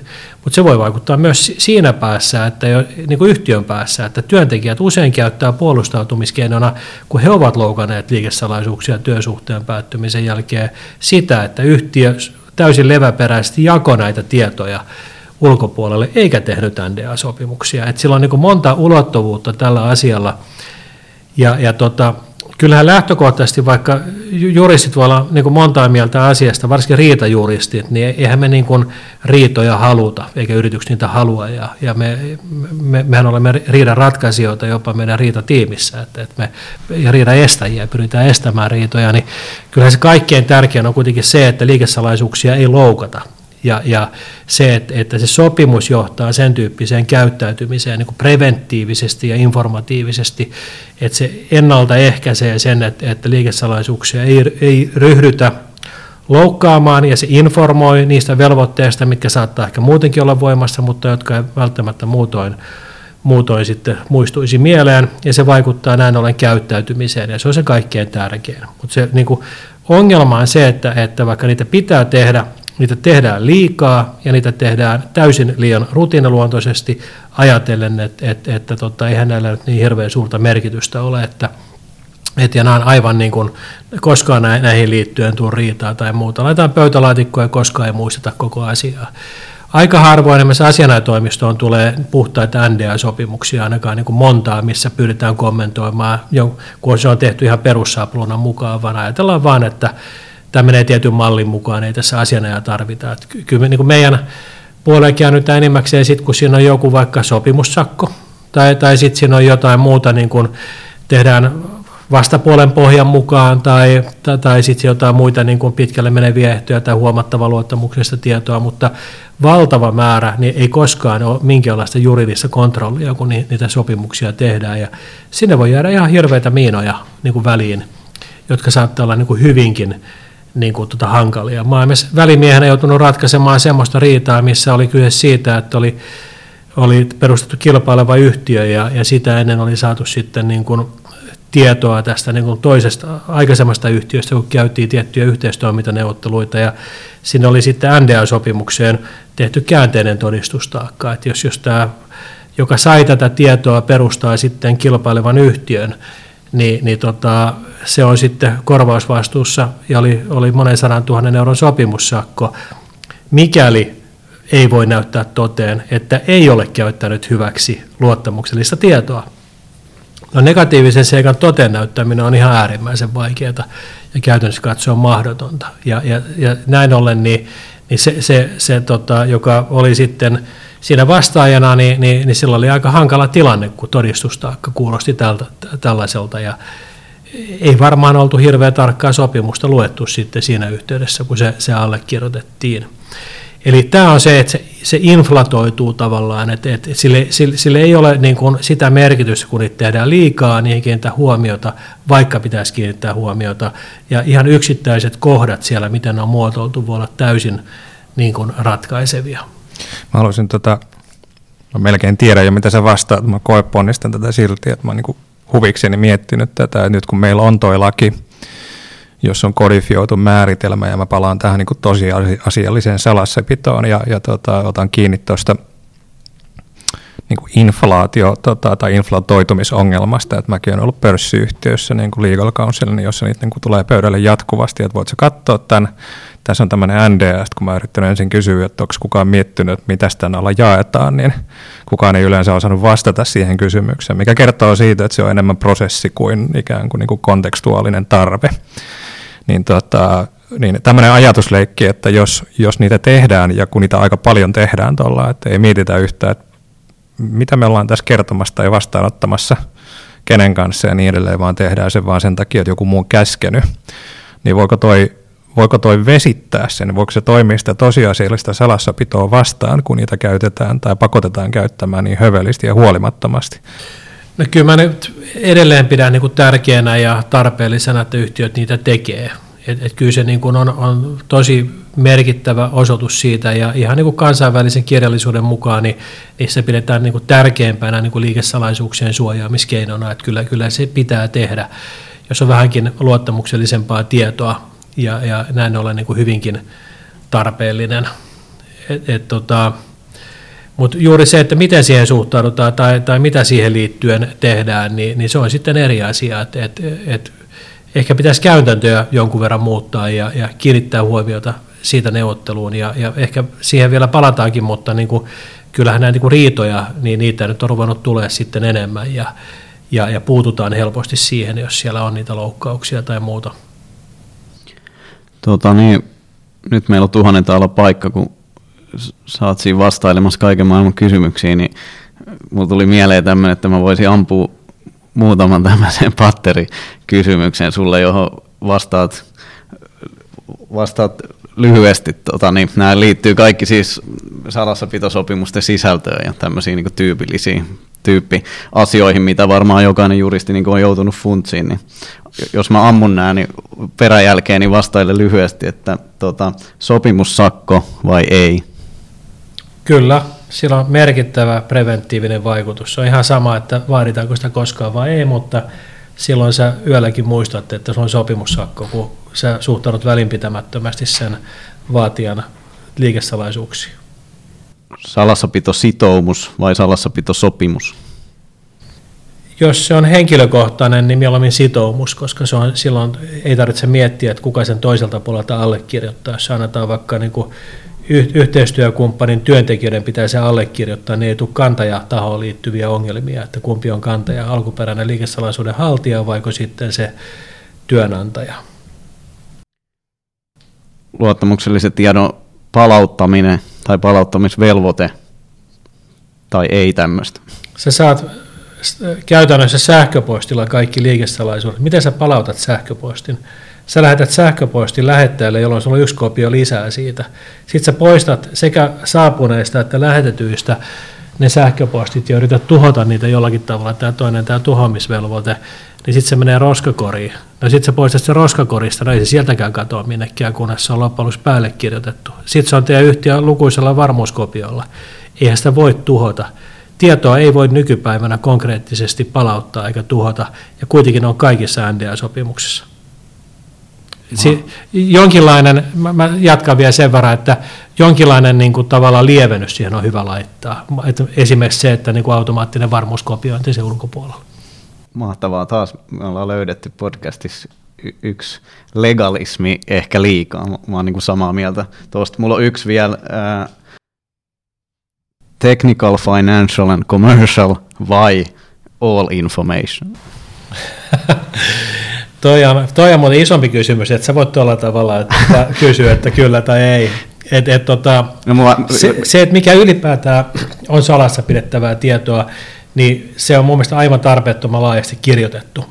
Et, et nykypäivänä pärjättäisiin sillä, että kirjoitettaisiin, että salassa pidettävää liikesalaisuudet ja tekniset ohjeet – ja, ja, ja, ja se käytännössä kattaa kaikki. En mä niin kuin muista juuri mitään tapausta, että, että olisi niin kuin tullut tuomiota siitä, että, että, että on jotain muuta tietoa hyödynnetty ja, ja siitä olisi tullut tuomio. Tietenkin välimiestuomiothan ei ole julkisia, että niitä on paljon muitakin, mitä mä tiedän, mutta, mutta, mutta se riittää aika pitkälle.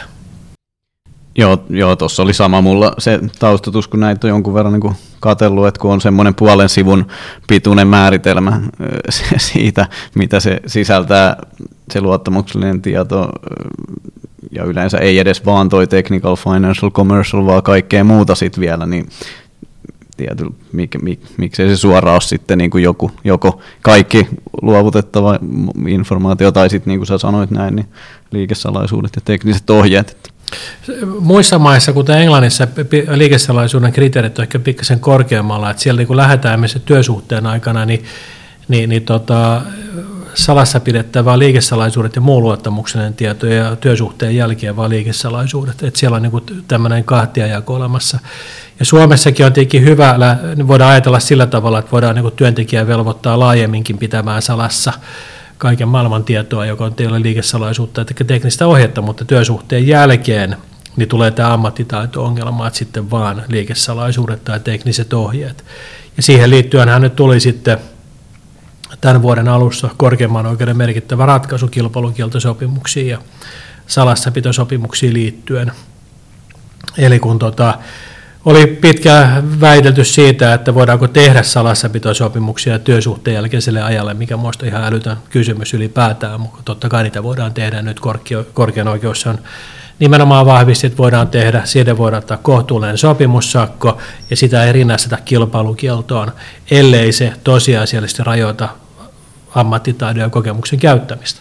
Niin silloin me tullaan siihen kysymykseen, että jos, jos tota, se työsuhteen jälkeinen salassapitovelvoite on huomattavan laaja myös liikesalaisuuksien ulkopuolella, niin rajoitetaanko sillä sitten ammattitaidon käyttämistä? Tota, niin, hyvä, toi oli toi patteristo, toihan toimii hyvin konseptina. Miten sitten tämmöinen, markkinoille ei ole hirveästi niin puhuttu, mutta mä tiedän, että sä tiedät tästä paljon ja haluaisit, että kertoisit meille tämmöisistä niin kuin non-confidentiality agreement, eli nimenomaan niin päinvastainen sitten tuohon totuttuu confidentiality agreementti. Joo, joo toi on tosi mielenkiintoinen kysymys ja, ja tota, erityisesti jenkkikirjallisuudesta tota löytyy aika paljon niin kuin hyvinkin pitkältä ajalta, mutta Suomessa mä näkisin, että erityisesti liikesalaisuuslain myötä, niin ainakin tietyn tyyppiset yhtiöt tietyissä yhteistoimintasuhteissa, niin voisi miettiä, että sen sijaan, että tehdään salassapitosopimuksia, niin tehdään todellakin ei-salassapitosopimuksia. Että jos ajatellaan, että yhtiön aulaan tulee niin kuin joku propellipää jonkun hienon innovaation kanssa ja tulee kertomaan sen suuryhtiölle, että mulla on tämän ja tämän tyyppinen niin kuin innovaatio, että haluatko vähän kuunnella. Ja mennään neukkariin, juodaan kahvit ja hän tunnin verran kertoo tästä innovaatiosta ja sanotaan kiitos näkemiin ja mitään yhteistyötä ei synny. No mitä sitten, kun se suuryhtiö, niin sen, sen taas niin kuin Oulun konttori tai toisen maan konttori, niin samaan aikaan niin kuin valmisteli tätä samaa innovaatioon liittyvää niin kuin tuotetta ja tuo sen markkinoille puolen vuoden kuluttua, niin tämä kaveri, joka kävi siellä aulassa, niin toteaa, että et, et mitä ihmettä, tämähän on juuri se, mitä hän tuli teille kertomaan, nyt olette toteuttanut tällaisen, vaikka se on niin kuin tehty täysin tästä riippumatta. Ja sitten hän vetoaa siihen, että, että tämä tämä on annettu tämä tieto luottamuksen liikesuhteessa. Ja se on automaattisesti salassapidon velvollisuuden alaista, että ette saa sitä millään tavalla käyttää. Nyt olette käyttänyt, niin pistäkääpä 5 miljoonaa jonoa tuohon pöytään. Ja, ja sen takia niin kannattaa miettiä, että pitäisikö ennemmin solmia sopimus siitä, että, että saat tulla meille vapaasti kertomaan ja me otetaan mielellään vastaan ja katsotaan tuleeko yhteistyötä, mutta me ei sitouduta tämän osalta mihinkään salassapitovelvollisuuteen. Oletko nähnyt tämmöisiä käytännössä? On toki joo, mutta hyvin vähän. Hyvin vähän. Kyllä se, se on aika vaikea muuttaa sitä pitkäaikaista käytäntöä, että pitää vetää NDA nimi alle, että nyt, nyt tehdäänkin tämä asia toisinpäin. Joo, mutta tuo esimerkki on hyvin niin kuin valaseva ja ihan tosi käytännönläheinen niin kuin silloin, kun saat vastaanottavana tai kuuntelevana osapuolena, mutta niin kuin et, et halukkaan lähteä yhteistyöhön. Tämä liittyy juuri tähän liikesalaisuuksiin liittyviin complianceen, missä pitäisi niin kuin miettiä koko yhtiön läpi tämä kysymys, ja tämä on vain yksi näitä kohtia. Jos pikkasen makusteltaisiin vielä tuota riitelyä, kun sä oot kuitenkin riitelyammattilainen, ja sitten kun sä oot liikesalaisuuksien ammattilainen, niin... Tommi on riidan ratkaisun ammattilainen. Joo, eihän me olla riidelty vielä tänään ollenkaan. Sovitaan näin. tota, uh, anyways, niin tota, uh, nyt on niinku, tuossa on tavallaan toi niinku sekä, sekä niinku, kun mä teen olen tekemisissä sekä niin kuin tietynlaisten niin kuin compliance-juridisten haasteiden kanssa, että teen paljon sopimuksia ja neuvottelen niitä. Molempiin liittyy jonkinlainen niin kuin tulevaisuudella tota, ja tulevaisuuden riskien spekulointi. Ja, ja tota, sitä aina mietitään, että niin kuin, mikä määrä siitä spekuloinnista niin kuin materialisoituu tota, päätyyn asti menemään riidan muodossa, eli mikä se niin kuin toteuma siellä on. Kun sä nyt kuitenkin näet sitä puolta, niin minkälaisia nämä, sit nämä riidat lopulta on? Onko niitä paljon? Mistä ne sitten tyypillisesti syntyy? Mitkä on tavallaan ne horisontissa olevat oikeat kiintopisteet, mitä niin kuin näitä NDAita tai, tai tota, niiden noudattamista pohtivien pitäisi niin kuin jotenkin yrittää konkretisoida itselleen? So, sopimusjuristilla on kyllä niin kuin suuri työsarka, koska ja se on tosi vaikeaa toimintaa, koska siis se riitahan saattaa syntyä mitä mitättömimmistä ehdosta tai saattaa olla ratkaiseva Mä ollut useassa riidassa, missä niin kuin tyyli tämä entire agreement ei ollut ratkaiseva, että, että, että niin kuin voidaan käyttää sopimuksen ulkopuolista tulkinta-aineistoa tai joku muu boilerplate.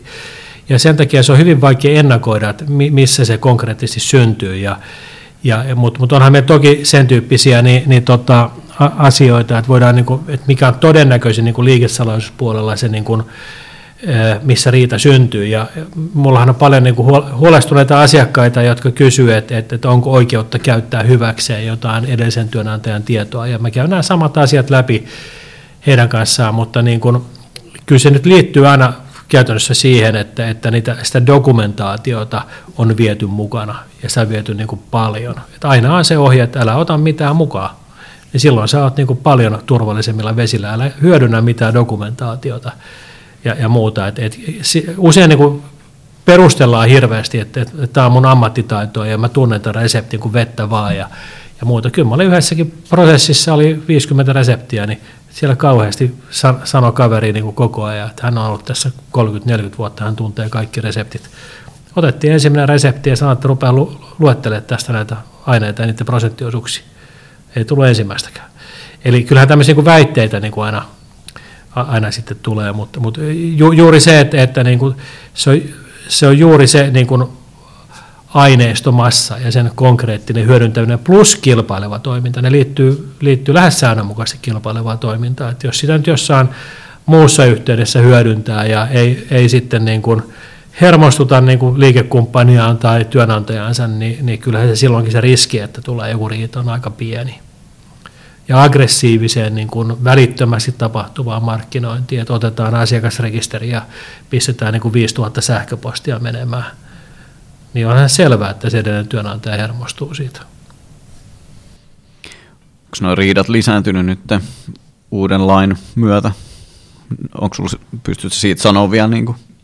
Joo, no tietenkin nämä oikeusasiat on vähän sen tyyppisiä, että jos on kulunut neljä vuotta ja muutama kuukausi, niin, niin, niin ei oikein voi sanoa vielä mitään, koska sen jälkeen tapahtuneet loukkaukset ja niiden käsittely ja niiden kestoja ennen kuin ne tulee sitten viranomaiskoneistoon ja käräjäoikeus ja että tulisi hovioikeus. Käräjäoikeus nyt ei ole vielä mikään ennakkopäätös, hovioikeudella on kuitenkin tietty ennakkopäätösarvo niiden ratkaisulla, niin että me siellä asti ollaan, niin niitä on niin kuin hyvin vähän. Että välimiesmenettelyssä on toki ollut, ja mä oon itsekin niin kuin sekä, sekä asiamiehen että välimiehen ratkaissut jo tähän liikesalaisuus eh, liittyviä riitoja. Kyllä mä uskon, että ne lisääntyy, ja, ja tota, semmoinen selkeä homma on ollut, mikä lisääntyy, on varoituskirjeet. Eli niitä nyt singahtaa niin kuin ihan suuntaan ja toiseen, että meillä on lähes viikoittain me niin kuin joko lähetellään tai vastaanotetaan niitä, että missä nimenomaan todetaan esimerkiksi uudelle työnantajalle tai lähteneelle työntekijälle, että, että muistutetaan niin kuin salassapitovelvoitteesta niin kuin työntekijää ja sitten niin kuin uutta työnantajaa varoitetaan, että tällä on liikesalaisuuksia, iso salassapitovelvollisuus, olkaa tarkkana, ettei se missään nimessä hyödynnä ja näitä, tulee tosi paljon. Ja, mä itse asiassa tuohon kirjaan kirjoitinkin pitkän tarinan siihen liittyen, että miten ne juuri liikesalaisuusloukkauksissa ovat tärkeitä, kun on IP-loukkauksissa iät ajat niitä lähetetty ja, ja, ja tota, niiden mietitty, onko ne tarpeellisia ja sallittuja, kuten se eräs Harava-tapaus tuossa noin 15 vuoden takaa, missä katsottiin, että se oli ylimitotettu. Mutta kun liikestalaisloukkauksissa on se, että se loukkaus saattaa alkaa vasta siitä hetkestä, kun se vastaanottaja tulee tietoiseksi, että sen yhtiössä mahdollisesti loukataan liikesalaisuuksia. Eli silloin se perusteltu vilpitön mieli katoaa ja siitä eteenpäin alkaa loukkaus. Niin näillä on niin erityisen suuri merkitys sitten tässä yhteydessä onko nämä kirjeet ollut, onko ne enemmän niin informatiivisia, heads up-tyyppisiä, vai onko siellä jo taustalla epäily loukkauksesta? Tai? No kyllä, niin kuin ainakin ne, mitä mä itse lähetän, niin on kyllä pääasiassa informatiivisia, ettei niissä nyt kauheasti mitään epäillä, vaan pyritään olemaan tarkkana ja huolehtimaan siitä, ja silloin se ei myöskään tarpeettomasti provo- provosoi, mutta kyllä mä nyt olen itse vastaanottanut täältä lähistön toimistoista hyvinkin aggressiivisia kirjeitä, missä on väitetty, että asiakas sitten, niin kun, että on aivan ilmiselvää. Ja sitten kun katsoo, että mikä tässä nyt on ilmiselvää, niin, niin, niin se näyttää olevan sitä, että samantyyppinen tuote on tuotu markkinoille, niin kuin, ja, ja heidän mielestään se on tuotu liian nopeasti. Niin Siinä mä... oli ainoa näyttö. Joo, itsellä tulee mieleen, tai näen tuossa selkeän kanssa tämmöisen viestinnällisen elementin, just kun sä puhuit alussa, että se on paljon sitä kulttuuria, mikä luodaan niin kuin yrityksiin, vaikka liikesalaisuuksia niin kuin ympärille, niin voihan tuommoisella to, hyvin tehdyllä viestinnällä sitä kulttuuria parantaa aika paljon. Kyllä, kyllä. Ja, ja sehän on, tämä, tämä harava tapaus on se, missä niin kuin hyvin paljon on IPR-jutuissa niin kuin mallioikeusloukkaukseen liittyen, niin sitä siteerattu ja sitä on tosiaan kirjassakin lyhyesti käsitellyt, niin, niin tota, siinähän oli kuitenkin sitten, niin kuin, ei ollut kohdistettu niin valmistajaan, vaan jälleenmyyjään. Ja jälleenmyyjiä niin kiellettiin niin kuin myymästä tuotetta, kun se loukkaa mallioikeutta, ja annettiin ymmärtää, että tämä loukkaus on selvä, vaikka ei se ollut selvä. Ja että siinä korkean oikeus katsoi, että se oli ylimitotettu. Mutta mut tota, tosiaan se mun tulkinta on se, että, että tässä niin kuin se on jopa perustellumpaa lähettää varoituskirje, kunhan se muotoilee oikein, kun sitten muissa JPR-loukkauksissa. Mites muuten semmoinen kysymys, mitä sä näet on niin kuin oikeuskäytännön tota, kehittymisen, toi on, nyt toi on niin kuin EU-pohjasta, mutta okei se on direktiivi, että se ei ole sentään säädös tai asetus siis. Ja tota, kysymys, mitä mä kysyn on se, että, että tuleeko korkein oikeus jatkossakin olemaan se, joka linjaa tätä vai vai voiko tuo harmonisointi EUsta johtaa siihen, että noita juttuja menisi EU, että kuka niin pitkällä juoksulla kertoo, että miten sitä pitää tulkita? Joo, se, se on, se on tota, tota, e, e, e, Euro, EU-tuomioistuin on varmaan viime kädessä se, joka, joka se on. Direktiiviä tulkitsee, mutta siihen menee siis todella pitkään, että sieltä tulee, sieltä tulee varmaan jotain whistleblowingiin liittyvää tämmöistä niin kuin hyvin kontroversia kysymyksiä koskevia ja kuinka paljon ennakkopäätösarvoa on Suomessa ja muuta, mutta korkein oikeus ehdottomasti. Mutta meillähän on mielenkiintoinen asia, että asia tulkitsee käräjäoikeus, markkinaoikeus, niillä on tyypillisesti ollut ihan erityyppiset linjat, mihin me ei enää heitä menemään siinä, että mikä on liikesalaisuutta ja mikä ei ole. Ja sitten niitä tulkitsee hallintotuomioistuin julkisuuslain perusteella ja korkein hallinto-oikeus. Eli meillä on kolme linjaa käytännössä jotka, no tietenkin ne, ne kaksi ensimmäistä menee korkkiin, mutta harvoin nyt korkkiin nämä jutut menee ylipäätään. Tota niin, sä kerroit meille siitä yhdestä dekkarin keisistä, missä yön pimeinä tunteina taskulampun valossa mentiin varastaa moottoreita ja piirustuksia. Tuleeko sinulla mieleen jotain muita, onko ne kaikki tuommoisia tuota, leffoja, ne keisit, mitä sä hoidat, tuleeko sinulla mieleen jotain muuta, minkä voisi nostaa uran varrelta esille, liikesalaisuusriita, joka jäänyt sun omaan mieleen? Joo, en mä usko, että tästä niin mitään remästyyppistä kirjaa pystyy kirjoittamaan, kun, kun tässä kuitenkin kaikki pysyy hengissä ja, ja muuta. Mutta tota, joo, mitä mä sanoisin, kymmenisen vuotta sitten oli sen tyyppinen riita, että erästä suuresta yhtiöstä oli menty toiseen pikkasen pienempään yhtiöön ja oli viety tämmöistä tarjous hinnoittelumateriaalia, että oli hyvin yksityiskohtaisia tämmöisiä niin kuin hinnoittelurivejä, niin kuin tuhansia kappaleita, ja ne oli vielä paperiversioita siihen aikaan, ja epäiltiin, että tämä oli tilanne, ja sitten tota, tehtiin tutkintapyyntö siitä, ja, ja sitten poliisi teki kotietsinnän tämän toisen yhtiön toimitiloihin ja pyysi tämän työntekijän, epäilyn työntekijän sitten, sitten niin kuin, että pääsisi sen huoneeseen. No, työntekijä sitten marssii sieltä jostain ylemmästä kerroksesta alas ja että mennään tuohon neukkariin. Ja, ja tota, poliisi sitten sanoi, että joo, että me, me ei nyt tarvita kahvia, vaan me halutaan mennä sun työhuoneeseen.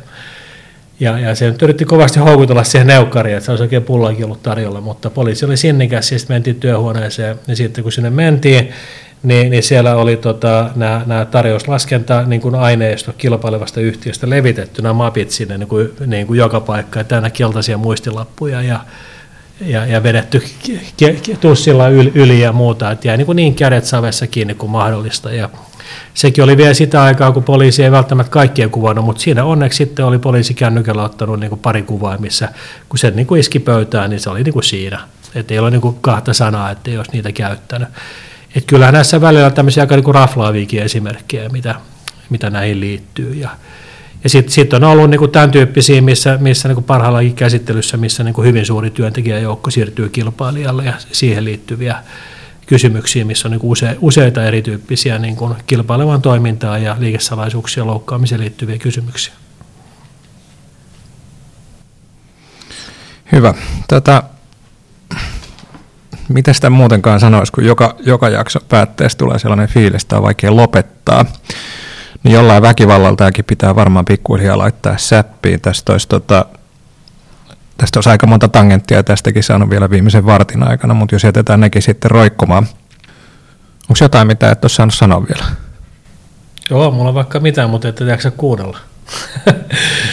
Ei, eiköhän tässä nyt tullut aika monen pläjäys tähän aiheeseen liittyen. Ja, ja tota, nämähän on kaikki sellaisia asioita, niin me juristit tiedetään, että mitä enemmän näitä pohtii, niin se vaikeammaksi, vaikeammaksi nämä tulee ja, ja mielenkiintoisemmaksi. Että mun mielestä on niin kuin, mun niin kuin työurani upeimpia hetkiä on ollut se, kun mä, mä oon kirjoittanut yön pimeänä tunteena taas näitä kirjoja ja, ja tota, saanut semmoisen niin kuin, fiiliksen, että nyt pitää painaa niin kuin ihan, ihan hulluna ja, ja niin kuin aivot toimii viisi kertaa nopeammin kuin sormet ja, ja vaan haluaisi naputtaa tuonne tekstiä ja muuta, niin kyllähän se niin kuin hienoja hetkiä, että kyllä mä kaikkia kannustan niin kuin tutustumaan ja perehtymään niin kuin asioihin niin kuin perusteellisesti, vaikka kuinka suppeeseen asiaan ja menemään mukaan siihen, niin kyllä se on niin kuin tosi makeeta. Et, et, tota, kyllä se aikaa vie ja, ja, ja muuta, mutta ja lyhentää yöunia ja tällaista, mutta kyllä se kannattaa. Mä luulin, että sä oot sanomassa, että sun tämä työuran upeimpia hetki on tämä podcasti ollut tähän mennessä, mutta sieltä tulikin jotain muuta, ehkä hyvä, hyvä näin. Ja mun puolesta iso kiitos Tommi, pääsit vieraaksi tähän. Mun mielestä oli tosi hyvä jakso ja keskustelu ja tietyllä tavalla konkre- konkretisoitu se, miten liike salaisuuksien suoja ja liikesalaisuudet myös nivoutuu aika moneen niin oikeuden alaa. Ja meillä se tangentti lähti just sieltä niin tekoälytekki puolesta, mutta niin kuin tässä käytiin läpi, niin se on paljon rikosoikeutta ja sopimusoikeutta ja what not. Et se on musta ehkä se, mikä tästä on hyvä kuulijoillekin niin kuin jäädä, jäädä käteen, ettei se ole lainkaan niin kuin vaikka, vaikka säkin puhuit pienistä niin niissä alueista, niin ei se millään tas- tavalla ole yhtään niin merkityksetöntä päinvastoin. Niin, ehkä se voi sitten vielä summata tavalla tai toisella, että liittyy vähän mitä tuossa alussa keskusteltiin, että mitä tulee niin kuin tällainen teknologia äh, ilmiöiden tai alan ympärillä niin kuin juristina työskentelyyn, niin huomaa, että moni asia liittyy se sitten vaikka tekijänoikeuksiin tai, tai tämmöisiin niin lainsäädäntöön, niin, niin jää jälkeen. Me ollaan aina oikeastaan vähän semmoisessa tilanteessa tuntuu, että, että aika on ajanut ohi niin kuin lainsäädännöstä tai teknologia kehittyy nopeasti ja nyt meille tulee hirveästi niin kuin uutta regulaatiota, kaiken maailman dataa ja tekoälyä ja, ja nyt jo epäillä, että miten se pysyy kyydissä. Niin tämä tuntuu olevan semmoinen alue, että siihen niin kuin palataan ja se, kuten sä sanoit, niin tuntuu olevan niin kuin sillä tavalla stabiili, että kuin sopimusoikeus konsana, niin tähän on kestänyt aikaa ja toistaiseksi näyttää siltä, että kestääkin. Kyllä vaan, ja, ja ehkä tähän on niin hyvä lopettaa justiin tähän, tähän teemaan, että, että niin kuin, enhän mä olisi voinut kuvitellakaan 20 vuotta sitten, kun mä silloin jo näin, niin kuin, että tämä, tämä niin kuin informaatioyhteiskunta johtaa tämän niin kuin lisääntymiseen, eh, tämän tarpeen lisääntymiseen liikesalaisuussuojana merkityksiä ja muuta, että, että sitten tulee niin merkittävä kuin se tällä hetkellä on, että, että se on koko ajan tärkeämpää ja tärkeämpää. Ja nyt me ollaan oikeasti siinä, että tämä tekoäly, mikä on niin kuin kaikkien huulilla, ja tämä big data, niin, niin sen niin kuin merkittävimpiä suojamuotoja liikesalaisuudet. Että kyllä nyt oikeasti ollaan sen äärillä, että, voi sanoa, mä pidin kymmenen vuotta sitten semmoisia luentoja, että nimi oli liikesalaisuuksien uusi aika, mutta ei se oikein vetänyt siihen aikaan, mutta ne voisi aloittaa uudelleen sillä samalla niin kuin otsikolla, koska nyt on todellakin liikesalaisuuksien uusi aika, ja, ja, ja tämä on niin kuin todella merkittävä suojamuoto yhtiöille. Kiitoksia teille, oli tosi mukava olla täällä mukana ja elämäni ensimmäinen podcast, mutta ehkä ei viimeinen. Toivottavasti ei viimeinen. Kiitos sulle tota, näihin, näihin, näihin sanoihin, näihin tunnelmiin. Yes, kiitos Tommi.